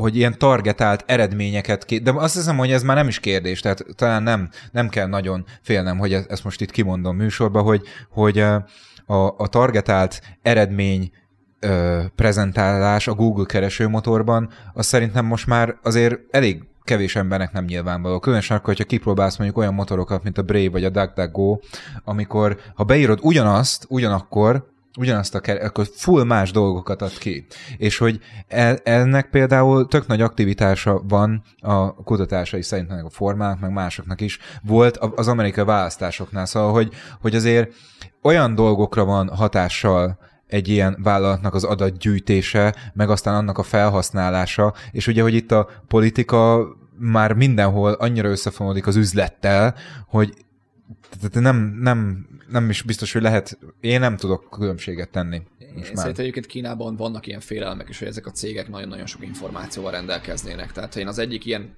kreditrendszerű szóló anyagban én megfogalmaztam ezt, hogy igazából egy Alibaba valójában mindent tud rólunk. Tehát, hogy ugye QR kóddal fizetnek a kínaiak, tudják, hogy mit vesz, hogy sört vesz, vagy a gyermekének pelenkát. Nyilván, ha sört vesz, akkor nem biztos, hogy a, a társadalomnak a legjobb tagja. Persze ez most egy sztereotípia, de hogy, hogy sokkal jobb az, aki gyereket nevel, és ezáltal a, a társadalomnak a továbbélésén dolgozik. Tehát, hogy, hogy ezek ilyen nagyon összetett dolgok, és valószínűleg ettől is van egy ilyen fajta félelem, vagy ebben is megint egy ilyen félelem, hogy azért nem akarják ezeket a cégeket odaengedni a, a, a végén, a végső döntéshez. És nem véletlen, hogy egyébként nagyon komolyan megpróbálják regulázni is ezeket a vállalkozásokat és cégeket. Tehát, hogy amikor ugye Jack, ma, Jack máról kiderült, hogy, hogy ő is pártag.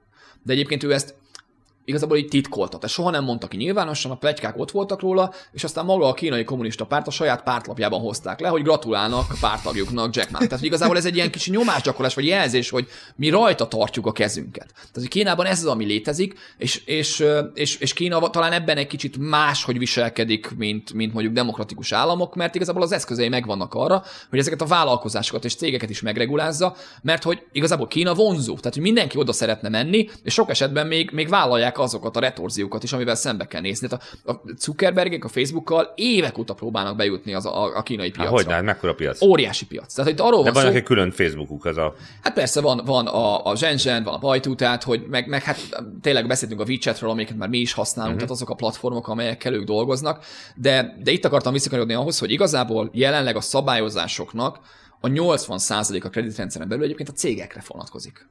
Tehát, hogy Aha. nagyjából 11-2 százalék az, ami az állampolgároké, ezek a már említett visszaélések, vagy, vagy, vagy redlistek, vagy blacklistek, a maradék egyébként a cégekre. Tehát, hogy a, a kereskedelemre fókuszál. Tehát a nagyon nagy része a kereskedelmet veszi célba, és akkor itt megint spektrumról tudunk beszélni.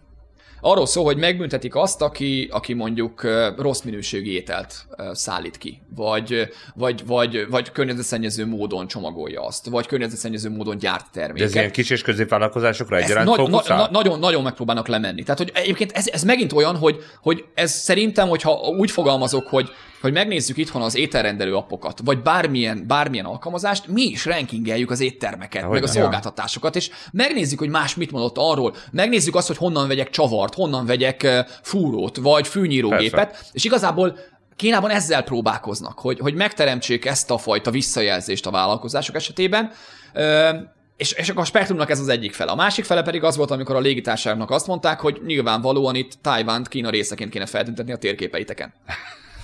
Tehát, hogy itt megint, megint ott van az az elem, hogy én, én értem, értem amit, amit a kínaiak próbálnak mondani, és szeretem is a viccet, de hogy, hogy ez mert ott van az is, hogy ezeket a, ezeket a vállalkozásokat, ugye ez a, a, becsicskítani kifejezés, az egy nagyon jó kifejezés arra, hogy olyan óriási a piac, és nem lehet nem ott lenni, hogy valójában belemennek. És belementek a légitársaságok abba, hogy Tajvánt most Kína részeként a térképeken ábrázolják. Mert hogy egyszerűen, egyszerűen nem lehet, nem lehet kínai piacokat hátrahagyni. Nem lehet ott hagyni. És ugyanez van egyébként a, a vállalkozásokkal, akármelyik nemzetközi céggel, alkalmazkodnak ezekhez, mert hogy, hogy valójában a Red Listen akár, akár adókedvezményt is kaphatnak, másrészt pedig nyilvánvalóan hát nem kapnak büntetéseket. És egyébként azok a, azok a cégek, akiknek akik mondjuk Amerikából outsourcolják a, az üzemeiket Kínába, ugye evidens okok miatt, rá, rájuk is vonatkoznak ilyen szabályok egyébként, vagy ők is benne vannak a rendszerekbe? Mi- mindenkire vonatkozik. Mindenkire. Uh. Tehát, hogy, hogy rájuk is vonatkozik. Ugye itt, itt a, a, arról van azért egyébként szó, hogy ezek a gyártások, ezek egyébként kínai kézben vannak. Tehát, hogy, hogy valójában nem is az amerikai céget büntetné meg, hanem a, a kínai céget, a, aki, aki legyártja ezeket a termékeket az amerikai vállalatoknak.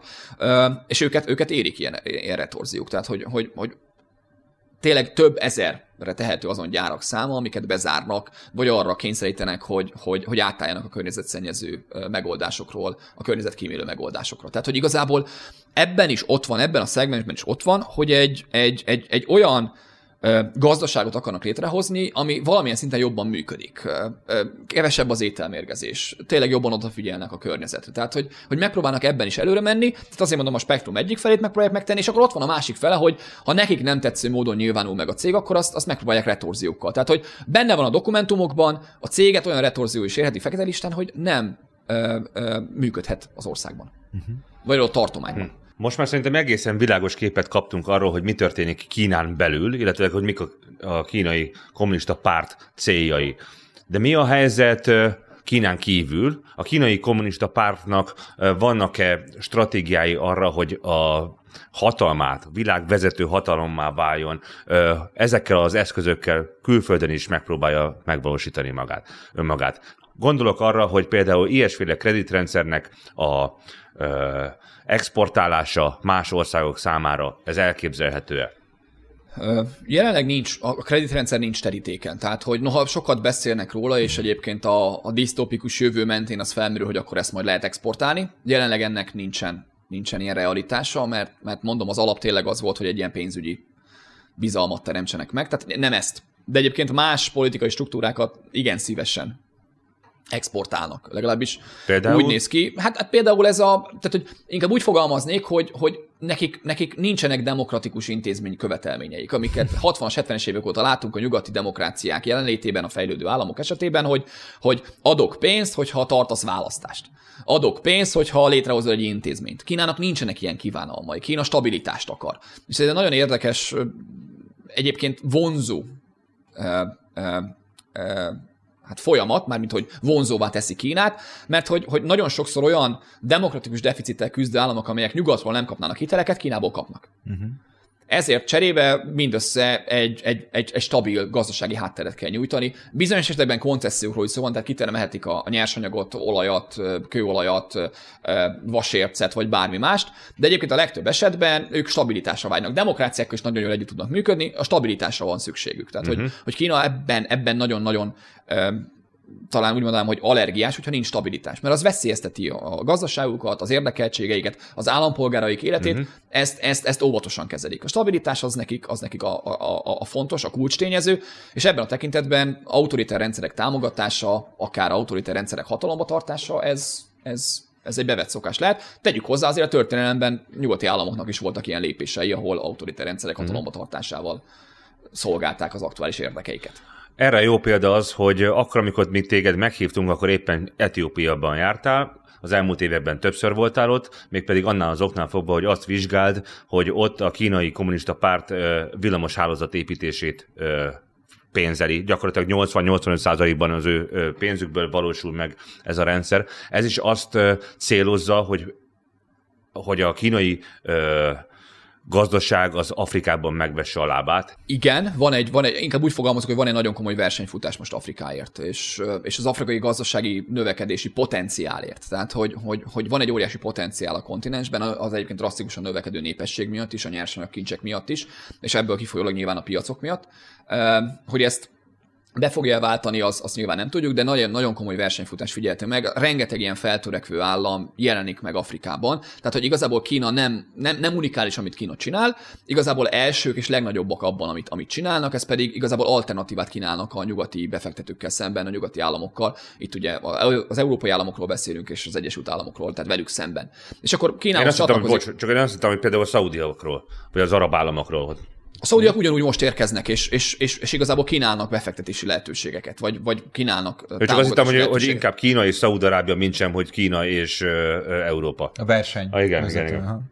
a- Tehát úgy, egyébként az az igazság, hogy, hogy, hogy ezen feltörekvő hatalmak között is lehet, hogy érkeznek a törökök, érkeznek a brazilok, érkeznek az indonézek. Uh-huh. Tehát, hogy Oroszország jelen van. Most ez nyilvánvalóan ez a következő időszakban azért másképp néz majd ki, de, de a lényeg az, hogy, hogy nagyon sokan ott vannak, és igazából egymással is versenyeznek. Ez jót tud tenni majd az afrikai államoknak, ha ki tudják ezt használni, ez megint egy másik kérdés. Kína viszont tényleg az első volt azon feltörekvő államok közül, amelyik megjelent Afrikában, Egyébként ugyanilyen kritikus volt a megjelenésük, és én Etiópiába Taros István kollégámmal járok ki, aki, aki Afrika kutató, illetve az afroázsiai dinamikákkal foglalkozik, tehát így nagyon jól összepasszol a, a kutatási területünk, és, és közösen szoktuk megnézni ezeket a befektetéseket, és hát és azt látjuk, hogy a kezdetek óta egyébként Kínát nagyon sok kritika éri, hogy csak azért érkezett meg Afrikába, hogy kivigye a kőolajat és a nyersanyagot. Uh-huh. Ha infrastruktúrát épít is, mert egyébként épít, akkor az csak a, a, a bányától a kikötőig, vagy a reptérig építi ki. És ezek az első évek voltak. És akkor azt láttuk egyébként, hogy az adatokat nézte az ember, hogy persze, persze, Kína érdeklődött a nyersanyag iránt, de még mindig többet vitt ki az Egyesült Államok, még mindig többet vitt ki Európa, mint Kína. Akit mi egy ilyen neokolonizációs kritikával illettünk. Aztán az a valóság most, hogy Nyilván a piacok elképesztőek, de, de a, a kínai befektetéseket igazából egy belpolitikai, egy gazdasági cél ö, ö, motiválja, ez pedig a, igazából a, a túlkapacitása az infrastruktúra ö, építésnek és ennek az iparágnak a, a Kínán belül. Tehát annyira sok vasutat, utat építettek meg, rendelkeznek a technológiával, rendelkeznek a tudással, rendelkeznek az eszközparkkal és a, a munkaerővel, hogy igazából ezt exportálják most a környező régiókba, és egyébként Afrikába is. Ugye ez az a, a, az övezetés út kezdeményezés, ami, ami igazából egy gazdasági program. A, a, a kínai gazdasági problémákra válaszul jött létre, és igazából hozzákapcsolták politikai, geopolitikai, gazdasági célokhoz, és ez a konnektivitáson keresztül valójában hasznos lesz Kína számára is. Tehát ugye amikor elmennek Etiópiába mondjuk, mondjuk villamos meg vasutat építeni, és segítenek abban a, a, a tengertől elzárt országnak, hogy mondjuk Djibouti-ba és a tengerre kiussanak, és ezáltal gazdasági növekedést érjenek el az országban, illetve megoldják a, fő, a fővárosnak a közlekedési problémáit, akkor azt látjuk, hogy azért is érkeznek ide, mert a, a hitelt azt nyújtani tudják, amit majd később visszafizetnek számukra, érkeznek a kínai cégek, el tudják adni ide a kínai technológiát, és a kínai munkások meg is építik mindezt. Tehát, hogy ami ott mondjuk a, a villamos projekthez zajlik, az egy kínai projekt. Az bármelyik kínai városban ugyanígy néz neki. És természetesen egyébként tudástranszfer is zajlik. Tehát, hogy ők nagyon szívesen át is adják a tudást, és beleírják a szerződésekbe, egyébként igénytől függően, hogy 3-4-5 éven belül a helyiek átveszik ennek az üzemeltetését. Milyen világot lehetne abban az esetben elképzelni, hogyha Kína, mit tudom én, 2050-re valóban megszilárdítaná vezető hatalmát a világban? elképzelni el tudom, azt nem tudom megmondani, hogy milyen lenne. Én igazából én abban nem, nem hiszek. Én, én azt gondolom, hogy inkább egy ilyen nem szuperhatalomról kell majd beszélnünk, hanem sok ilyen regionális szereplőről, akik a saját régiójukban majd, majd valójában a, a politikai, gazdasági, társadalmi, kulturális folyamatokat befolyásolni tudják, és nem Amerika lesz az a, az a hegemon szereplő, aki, aki mindenhol ott tud lenni, hanem lesz Kínánk, lesz Törökország, lesz Brazília, aki a saját régiójában igazából ezeket a, a regionális folyamatokat befolyásolni tudja. Ez az a multipoláris világrend. Ami ellen egyébként Amerika most dolgozik. Tehát amikor a retorikáját megnézzük az amerikai külpolitikának, akkor Kínát nagyon rá akarja torni Oroszországra, és arra, hogy itt, itt valójában Kína együttműködik Oroszországgal ebben az orosz-ukrán helyzetben és háborúban, ami egyébként nem felel meg a valóságnak. De, de nagyon egy ilyen, má, egy ilyen bipoláris világot akarnak visszahozni retorikában az amerikaiak, mert hogy számukra az, az sokkal jobban néz ki, hogy ők az egyik pólusnak A a, jó. a vezető hatalma, vagy a jók, ahogy ők majd definiálják, az egyik pólus vezető hatalma, mint hogy sok pólusnak csupán az egyike. Tehát, hogy ez, ez nagyon érdekes az amerikai retorikában. Szerintem egyébként abba az irányba megyünk el, így az amerikai problémákkal is, hogy, hogy ezek a regionális szereplők egyre jelentősebbek lesznek, de ezek közül nyilván Kína ki fog emelkedni, mert, mert, mert politikai, gazdasági erővel már, már úgy rendelkezik, hogy, hogy igazából kihívója lehet az amerikai érdekeknek. Már megfordult az a trend, hogy Amerika kereskedik a legtöbb állammal, tehát hogy mind, a legtöbb a többségében már azért Kína található itt meg, tehát hogy Kína kereskedik többet az államok többségével, mint az Egyesült Államok. Ez néhol esetleg csak pár százalék, de, de maga a trend arról szól, hogy Kína gazdaságilag, kereskedelmileg is domináns.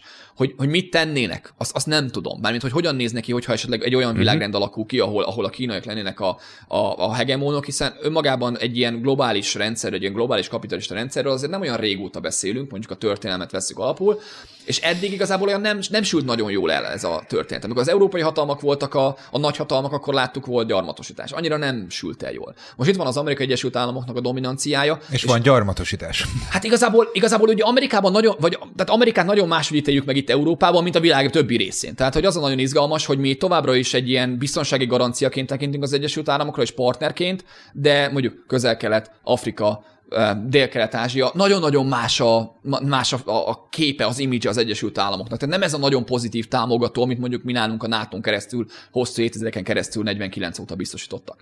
Tehát, hogy, hogy azt látjuk, hogy, hogy igazából ez a világrend sem tetszik sokaknak. És igazából ez az, ami biztos, a kínai sem fog mindenkinek tetszeni, hogyha lesz ilyen. Tehát, hogy ez, ez tuti.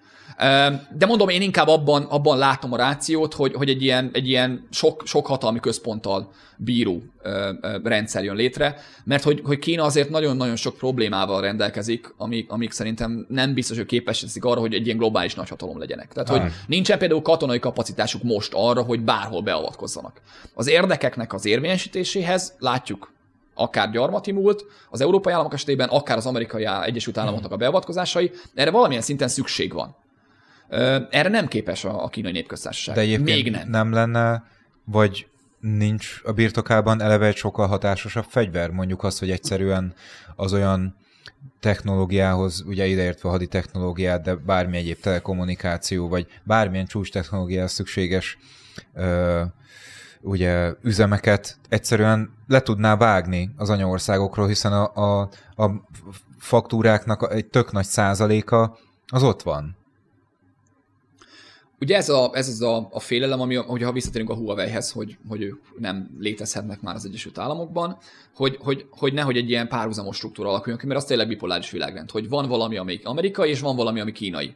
És akkor vannak a kínai ökoszisztémák, és vannak az amerikai ökoszisztémák. És ha ebbe az irányba haladunk, akkor igazából lehetőség van arra, hogy Kína egy teljesen saját világot építsen ki, de az én véleményem, hogy Kína nem saját világrendet akar kiépíteni, hanem a jelenlegi világrendet akarja meg, a jelenlegi világrend átalakításával akar domináns szereplő lenni. Aha. Tehát, hogy ő inkább több kontrollt és több irányítást akar, mert hogy a globalizációt élvezi. Tehát a globalizáció rakta össze ezt a gazdaságot, uh-huh. amiben léteznek, a globalizáción keresztül tudnak kereskedni. Igazából Igen. az Egyesült Államok védte meg a kínai érdekeket évtizedeken keresztül a tengereken, Igen. a különböző konfliktuszónákban, tehát igazából Kína nagyon sokat köszönhet mind az Egyesült Államoknak, mind a globalizációnak.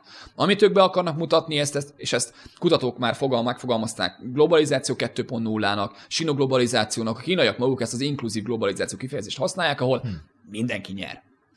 Na most igen, tehát hogy tudjuk, hogy ezt a játékot még nem találták fel, tehát ez a win-win-win-win-win-win szituáció nem létezik. Nyilván arról szól, hogy, hogy hogy Kína többet nyerjen, mint a jelenlegi rendszerben. És ehhez az kell viszont, hogy, hogy, hogy ne az Egyesült Államok irányítsa, hanem ők is meghatározzanak geopolitikai, gazdasági, politikai folyamatokat, és Kína erre törekszik. Tehát Kína ezt akarja igazából, hogy, hogy, hogy ő is ott legyen a kormánynál. Uh-huh. Tehát nincsen kimondva a Kína esetében az, hogy ők, ők globális nagyhatalom akarnak lenni.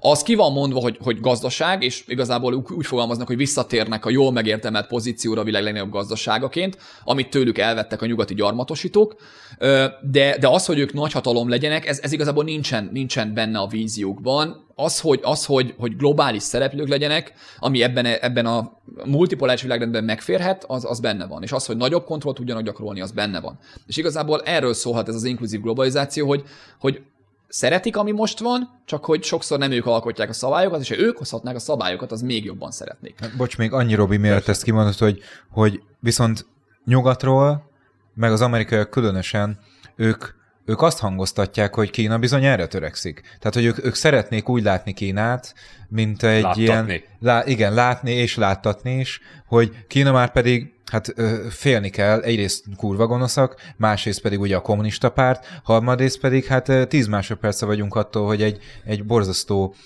világhatalom legyen. Tehát, hogy, hogy onnan mi, folyamatosan ezt hallani, vagy nem? Hát igen, és amikor, amikor a kínai nem hajlandó megtenni, hogy Tajvant lerohanja, akkor pedig kiküldünk egy amerikai politikust Taipeibe, hogy azért még a feszültséget tudjuk növelni. Mm. Tehát igazából ez a reakcióm arra, hogy persze Amerikából ez van, mert hogy ők meg a saját pozíciójukat és hatalmukat féltik. Tehát, hogy, a, hogy igazából azért azt látjuk, hogy, hogy, hogy a, a retorikában most, most Kína az a rossz, gonosz szereplő, uh-huh. aki nagyon nagy lesz, nagyon csúnya dolgokban gondolkodik, fegyvert akar adni az oroszoknak, és amúgy is együttműködik Oroszországgal.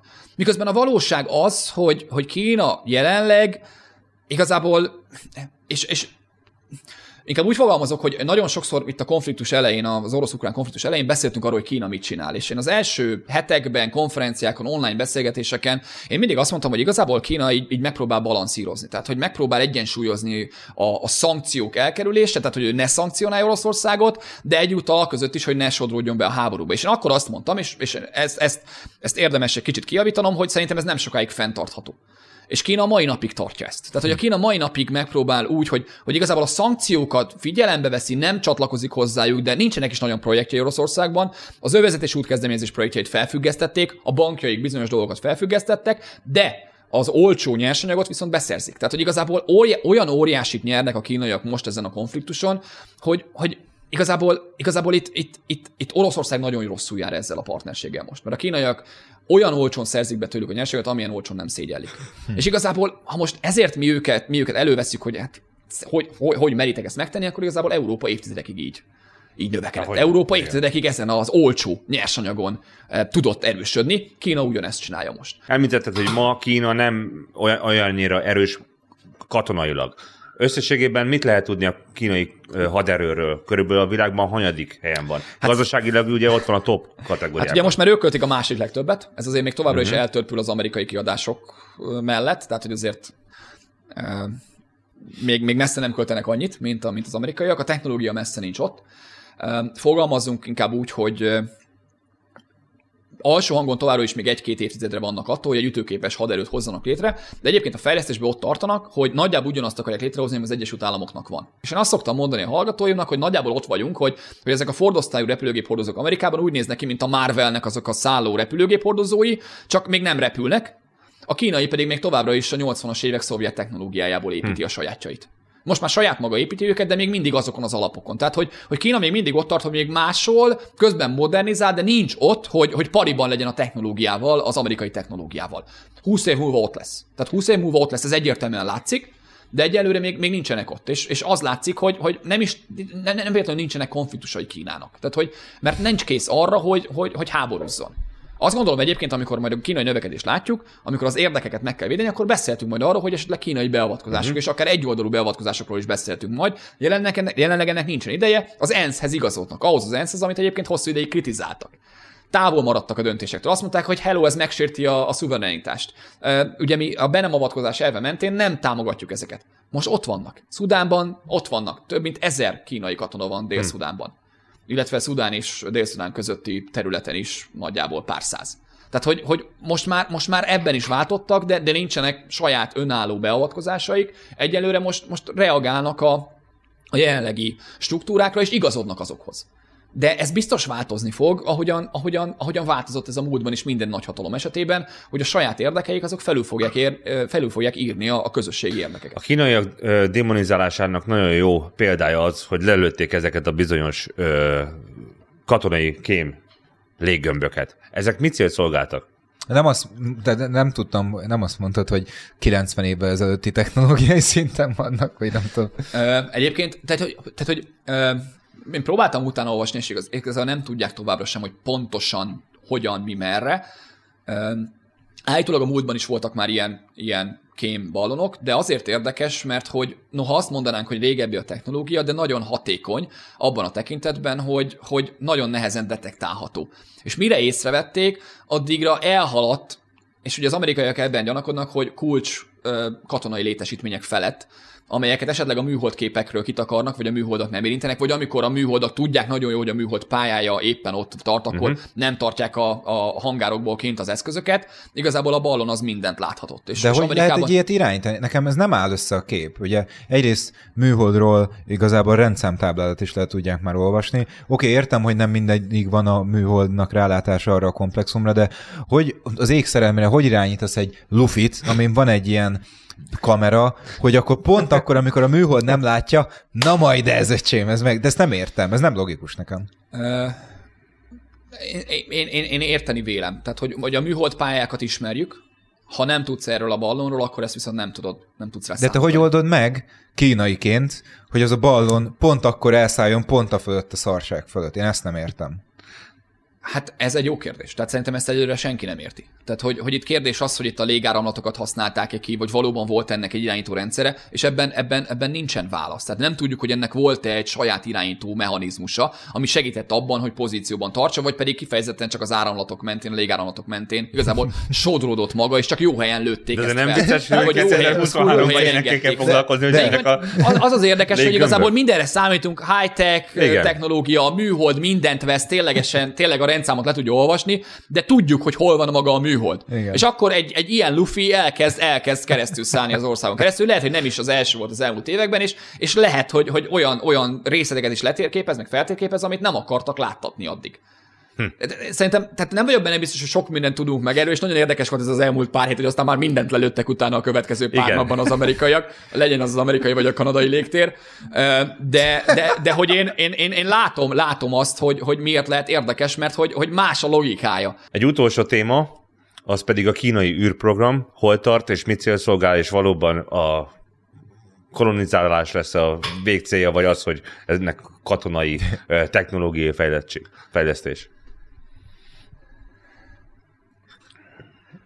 El tudom mondani, hogy a kínaiak mit terveznek, és hol állnak, és akkor az talán egy ilyen képet ad arról, hogy mi történik, mert hogy a céljuk az, hogy, hogy egy ilyen másfél évtizeden belül ők legyenek a vezető űrhatalom. Ez miért jó nekik? Presztis, vagy ezzel is Ez igazából dominálják a... szerintem presztízs, de majd kiemelem, hogy miért lehet érdekes. Szerintem ez inkább presztízs, meg, meg, meg nyilván a, a, a jövő, meg a kutatás, meg a, te, a tudás tekintetében szerintem egy ilyen nagyon fontos technológiai cél. Meg hogy legyenek képesek arra, hogy ezt, ezt meg tudják ők tenni. Most ott tartanak, hogy van egy saját moduláris űrállomásuk fent, aktívan, három astronautával, és úgy látszik egyébként, most egy nagyon, nagyon sok függ attól, hogy ez a nemzetközi űrállomás az meddig tud működni, meg hogyan, de ugye onnan ők ki lettek tiltva. Tehát a NASA kitiltotta a kínaiakat a, a Tényleg? nemzetközi Miért? űrállomásról, félve attól, hogy a technológiát ellopnák. Tehát, hogy a technológiát és tudást szivárogtatnának. Miközben amerikai oroszok még ilyen konfliktusos időszakban is a Még ISS-en. az oroszoknak most pár hónap múlva menniük kell. Igen? Tehát, hogy igen, igen. Tehát, hogy, hogy azt hiszem most 2023-ban mennek az oroszok, és ők is elkezdtek saját űrállomásban gondolkodni. De hogy ezek nem úgy néznek ki, hogy holnap kitalálom, és akkor két év múlva fellövöm. Tehát, hogy a kínaiak hosszú éveken, 12 óta tesztelik a, technológiát, és voltak teszt ö, űrállomásaik fönt, voltak sikertelen fellövéseik. Tehát, hogy az az igazság, hogy amit elmondhatunk Kínáról, hogy megkésettség. Tehát itt is van egy megkésettség, hogy, hogy igazából mindenki már fönt van, oké, nagyhatalmak, oroszok, meg az amerikaiak fönt vannak, meg az európai eh, ügynökségnek vannak kutatási programjai. Kína most érkezik, eh, viszont elképesztően a svunggal, és ugyanúgy, ahogy egyébként a, a, a földi folyamatok tekintetében megfigyeltő az űrben az is, hogy itt is megpróbál nyitni. És azt mondta, hogy oké, okay, hogyha a NASA-hoz mi nem mehetünk oda rendben, viszont akkor mi beengedünk bármilyen programot a mi űrállomásunkra, és az ENSZ-en belül hirdetett projekteket bármelyik nemzeti űrprogram számára, hogy saját kutatásokat vihetnek fel. Tehát, hogy ők azt mondják, hogy, hogy ez ne legyen csak a nagyhatalmak játékszere, hanem akkor mindenki jöhessen. Nagyon és ez, furcsa és ez, és ez Kína, megint, nem? az, megint az image, megint Hát, az image, és azt mondja szerintem. most, most ez hasra üt, és nem tudom, hogy Gánának van-e űrprogramja, de Gána föl tud jutni majd a, a kínai űrállomásra. Lehet, hogy mi és, is. és, Nálunk is ugye van. Hát ugye mi most ugye a nemzetközi űrállomásra megyünk. Viszont amiért ennek, ennek ez, ez, érdekes tud lenni, és amiatt ez izgalmas lesz, az az, hogy ennek a nemzetközi űrállomásnak az élettartama vélhetően a végéhez közeledik. Nagyon, igen. És lehetséges, hogy lesz pár évünk, amikor csak a kínaiak vannak fent űrállomásra. Tehát, hogy az oroszok kizárt dolog, hogy meg tudják addig hozni, és Amerikában a NASA már nem fog több űrállomást felőni, ugye itt most már privát vállalkozásoknak az állomásairól beszélünk, és arról, hogy a NASA szolgáltatásokat fog bérelni. És igazából itt mutatja meg megint magát az, hogy, hogy Kína megkésett, mert továbbra is állami programról beszélünk Kínában, miközben Amerikában ez már egyárt, egyárt, egy, egyértelműen a piacnak a, a, a, a, a területe, és miközben Amerikában azt tesztelik, hogy ezek a rakétákat hogyan tudják nem egyszer használatossá tenni, és tényleg látjuk, hogy visszaérkeznek, Igen. tehát hogy egészen bravúros a technika, addig Kína minden egyes fellövés után azzal szembesül, hogy az egyik fokozat visszahullik, és nehogy valakit eltaláljon, mert hogy, hogy továbbra is a technológia még, még nem, nem annyira fejlett. Fe, két, pár év múlva fejlettebb lesz, de hogy van egy megkésettség. De, de, de, de hihetetlen, hihetetlen lépéseket, hihetetlen lépéseket tesznek meg azért, szondáljuk már volt a Holdon, ők is Holdra akarnak lépni. Sőt, a másik oldalra. a- i- Ott rakták le a szondájukat, de hogy ők is le akarnak szállni a Holdra is. Mars missziókban gondolkodnak, Jupiterben gondolkodnak, tehát hogy, hogy, hogy elképesztő ö, ö, önbizalommal bírnak jelenleg, és egyébként ha azt nézzük, hogy, hogy, hogy nulláról összeraktak egy működő moduláris űrállomást, akkor igazából látjuk, hogy itt is, itt is aprólékosan építkeznek. Én amit kiemelnék itt, az az időfaktor hogy, hogy, nagyon máshogy gondolkoznak az időről, mint mi. Akár európaiak, akár magyarok, akár, akár egy ilyen demokratikus berendezkedés Jelesül? állam esetében, mert hogy ugye de egy, egy demokratikus államban mit kell csinálnod? Foglalkoznod kell a következő választással, és meg kell nyerned a következő választást, Igen. mert hogy, hogy, hogy valójában attól függ, hogy folytathatod-e a hatalom. Igen, és ez elviszi egy maradást. csomó energiát. Igen, mert hogy négy éve belül valamit föl kell mutatni. Igen. Kínában vissza fogunk jutni az űrbe. Nem kell neked a következő választásig ezt megtenned. Nagy hatalom akarunk lenni. A világ legnagyobb gazdasága akarunk lenni. A világ ö, legjobb hadseregét akarjuk összerakni. Soha nem mondtak egy évet akkor, amikor ez meg. Azt mondták, hogy ez a következő évtizedeknek a feladata. Tehát, hogy ez egy ilyen Nincsen öt éves terv? öt éves terveik vannak, és a lépcsőfokok meg vannak határozva, dehogy Ja. nem. De hát, de hát arról, hogy most az öt éves tervnek a végén a, a legnagyobb hadseregük legyen, ilyenről nincs szó. Arról, hogy, hogy továbbra is hogyan fejlesztik ezt a hadsereget, arról van szó. És az ő program esetében ugyanezt látjuk, hogy igazából ráérnek vele, és hogy szépen lassan összelegózták maguknak ezt a tényleg szó szerint értve ezt a moduláris űrállomást, és működik. És tényleg több mint ezer kutatást terveznek véghez vinni, kinyitják ezt a nemzetközi szereplők számára. Tehát én azt látom, hogy, hogy nagyjából ugyanazt csinálják egyébként, mint, mint, mint lent. És igazából az űrről ezt is szokás mondani, hogy igazából ez a, a földi tevékenységnek a kicsit a meghosszabbított ö, ö, folytatása más eszközökkel. Tehát, hogy, hogy azt látjuk, hogy ami a geopolitikában lent a földön zajlik, az az, az űrben is ugyanígy uh-huh. megfigyelhető. És Kína ugyanezt próbálja elérni, hogy, hogy hát hello, mi itt is úgy viselkedünk, hogy mi mindenkit barátként próbálunk elfogadni és meghívni. Csak és tartsd a igazából ez- szabályainkat. és e, igen, igen, de hogy ez vonzó egyébként. Tehát, hogy, hogy, hogy, hogy nem, nem feltételeket szabunk, hanem, hanem segítőkezet nyújtunk. És, és ez nem ilyen egyszerű. Tehát ez a segítőkéz is, ugye, hogyha a hiteleket nézzük Afrikában, a beruházásokat, nem mindig segít, de nagyon más az üzenete annak, mint ha azt mondjuk, hogy figyelj, itt a pénz, csináld meg ezt. És ezt elvárjuk tőle. Tehát, hogy ez, ez, ez szerintem érdekes, érdekes ilyen, nem is nüansznyi különbség, de egy ilyen felfogásbeli különbség, ami miatt egyébként Kína, ez a, ez a pragmatikusság a külpolitikában is nagyon jól tetten érhető, és, és ez miatt nagyon sikeres is tud lenni az ország. Döbbenetes, hogy ugye azzal vezettem fel ezt a műsort, hogy mennyire gyorsan uh, jutunk információkhoz, mindeközben meg semmit nem tudtunk Kínáról, nem? Igen, igen. Egy ekkora ha- Hát illetve az, azt tudtuk, ami, országról. ami itt folyik a mainstream médiából, abban az ideában éltünk, legalábbis én.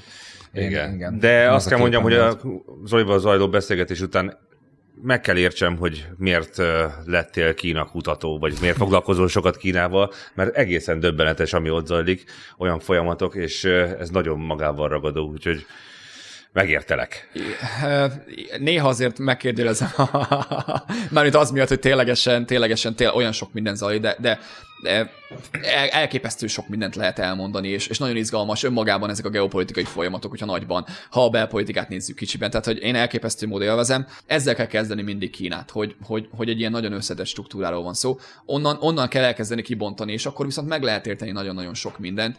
És tényleg egy, egy, egy hihetetlenül izgalmas ország, egy hihetet- hihetetlenül izgalmas politikával, gondolkodásmóddal, amit egyébként tényleg csak akkor ért még igazán százszerzékosan az ember, hogyha ott éli le az életét. Ez engem érdekelt, nem is értem, hogy miért nem kérdeztem meg előbb, ne haragudjatok, de hogy rá tudnál arra világítani, hogy Magyarországnak mi a viszonya Kínával? Politikailag és gazdaságilag? Ö, nagyon, nagyon régóta ö, próbálkozunk ezzel az új Kínával, a 21. ki- századi Kínával kapcsolatot teremteni, és, és, és egy nagyon jó partneri viszonyt ápolni.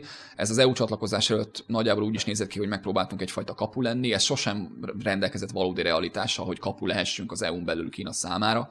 De egyébként most is eljutottunk oda, hogy egyfajta regionális hub szerepet próbálnánk megtalálni. A, a probléma talán abban van, hogy minden állam a régióban erre a hub szerepre próbál, próbál rá csatlakozni. Tehát a szerbek, a, a, a, a, a lengyelek, a, a, a csehek mostanában talán, talán annyira nem, de ott vannak a románok is. Tehát, hogy számos olyan szereplőről beszélünk a, a térségben, akik megpróbálnak minél több és több kínai érdeket behúzni, behúzni az országba. Egyébként Magyarországnak van egy, egy ilyen múltból is fakadóan egy nagyon jó kapcsolata a kínai, a kínai népköztársasággal. Ez egyébként, a, egyébként a, a, a külpolitikai képviseleten keresztül is jól működött.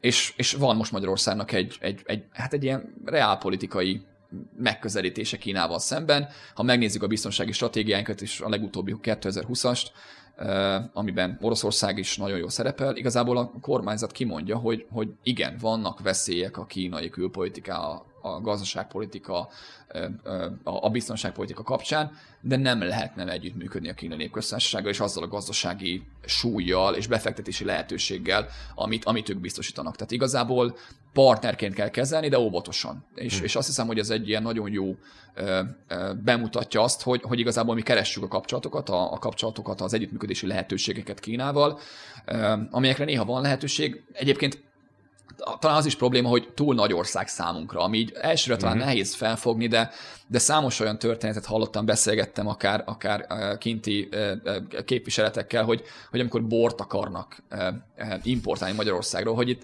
ugye itt, tehát itt milliós palacszámokról van szó, ezt mi nem tudjuk biztosítani. akkor mi mit ekkora, Akkor egy ekkora ország, ez nem. Tehát, hogy nekünk, nekünk az az 1,4 milliárd talán egy kicsit túl nagy. Tehát, hogy mondjuk egy vietnámi piac az talán egy, egy, egy jobban passzol a mi elképzeléseinkhez, de vannak lehetőségek Kínában is, és nyilván az, hogy befektetések érkezzenek Kínából, ez, ez, ez, ez nem csak magyar, hanem ez globális érdek. Mindenki versenyzik azért, hogy, hogy megérkezzenek a kínai befektetések.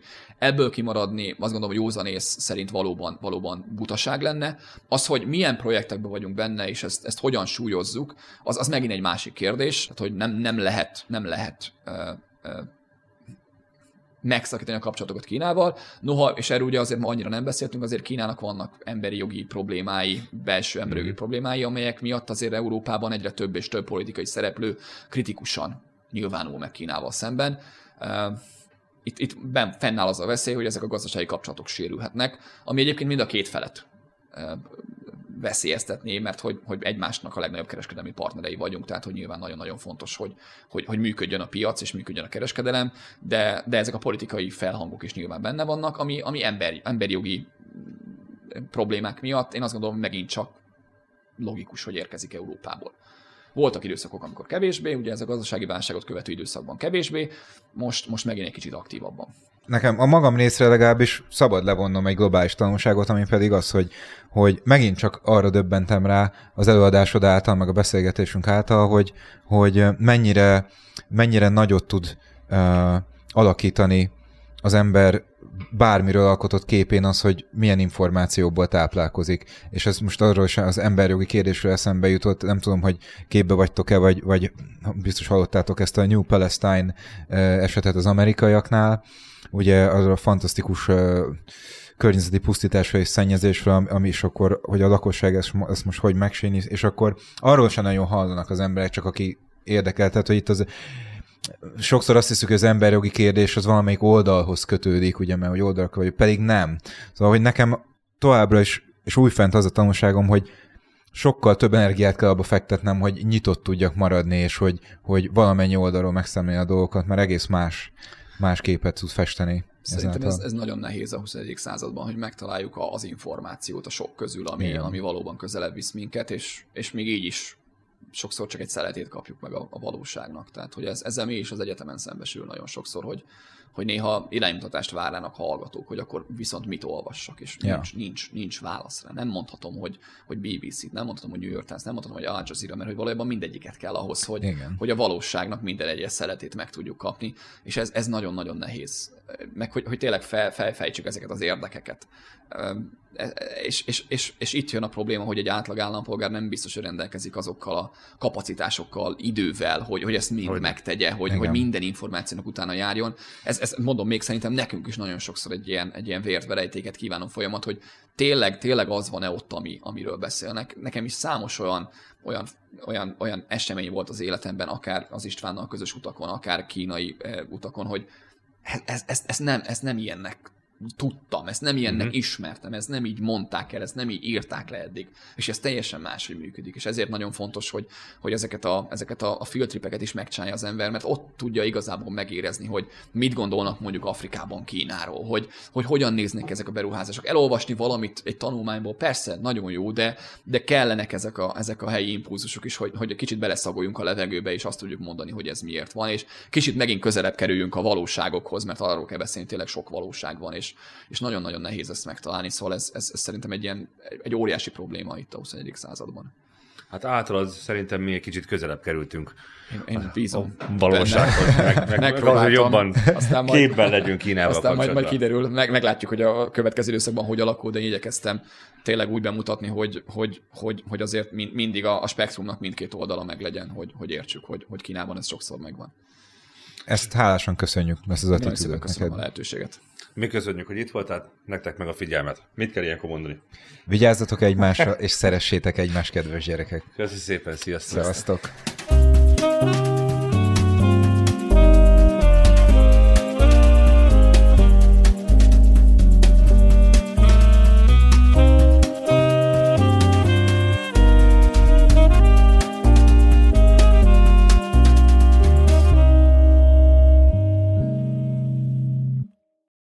Állandó hangtechnikai partnerünk a Microsound Kft. Ha más podcastekre is kíváncsi vagy, hallgassd meg a Béton műsor ajánlóját.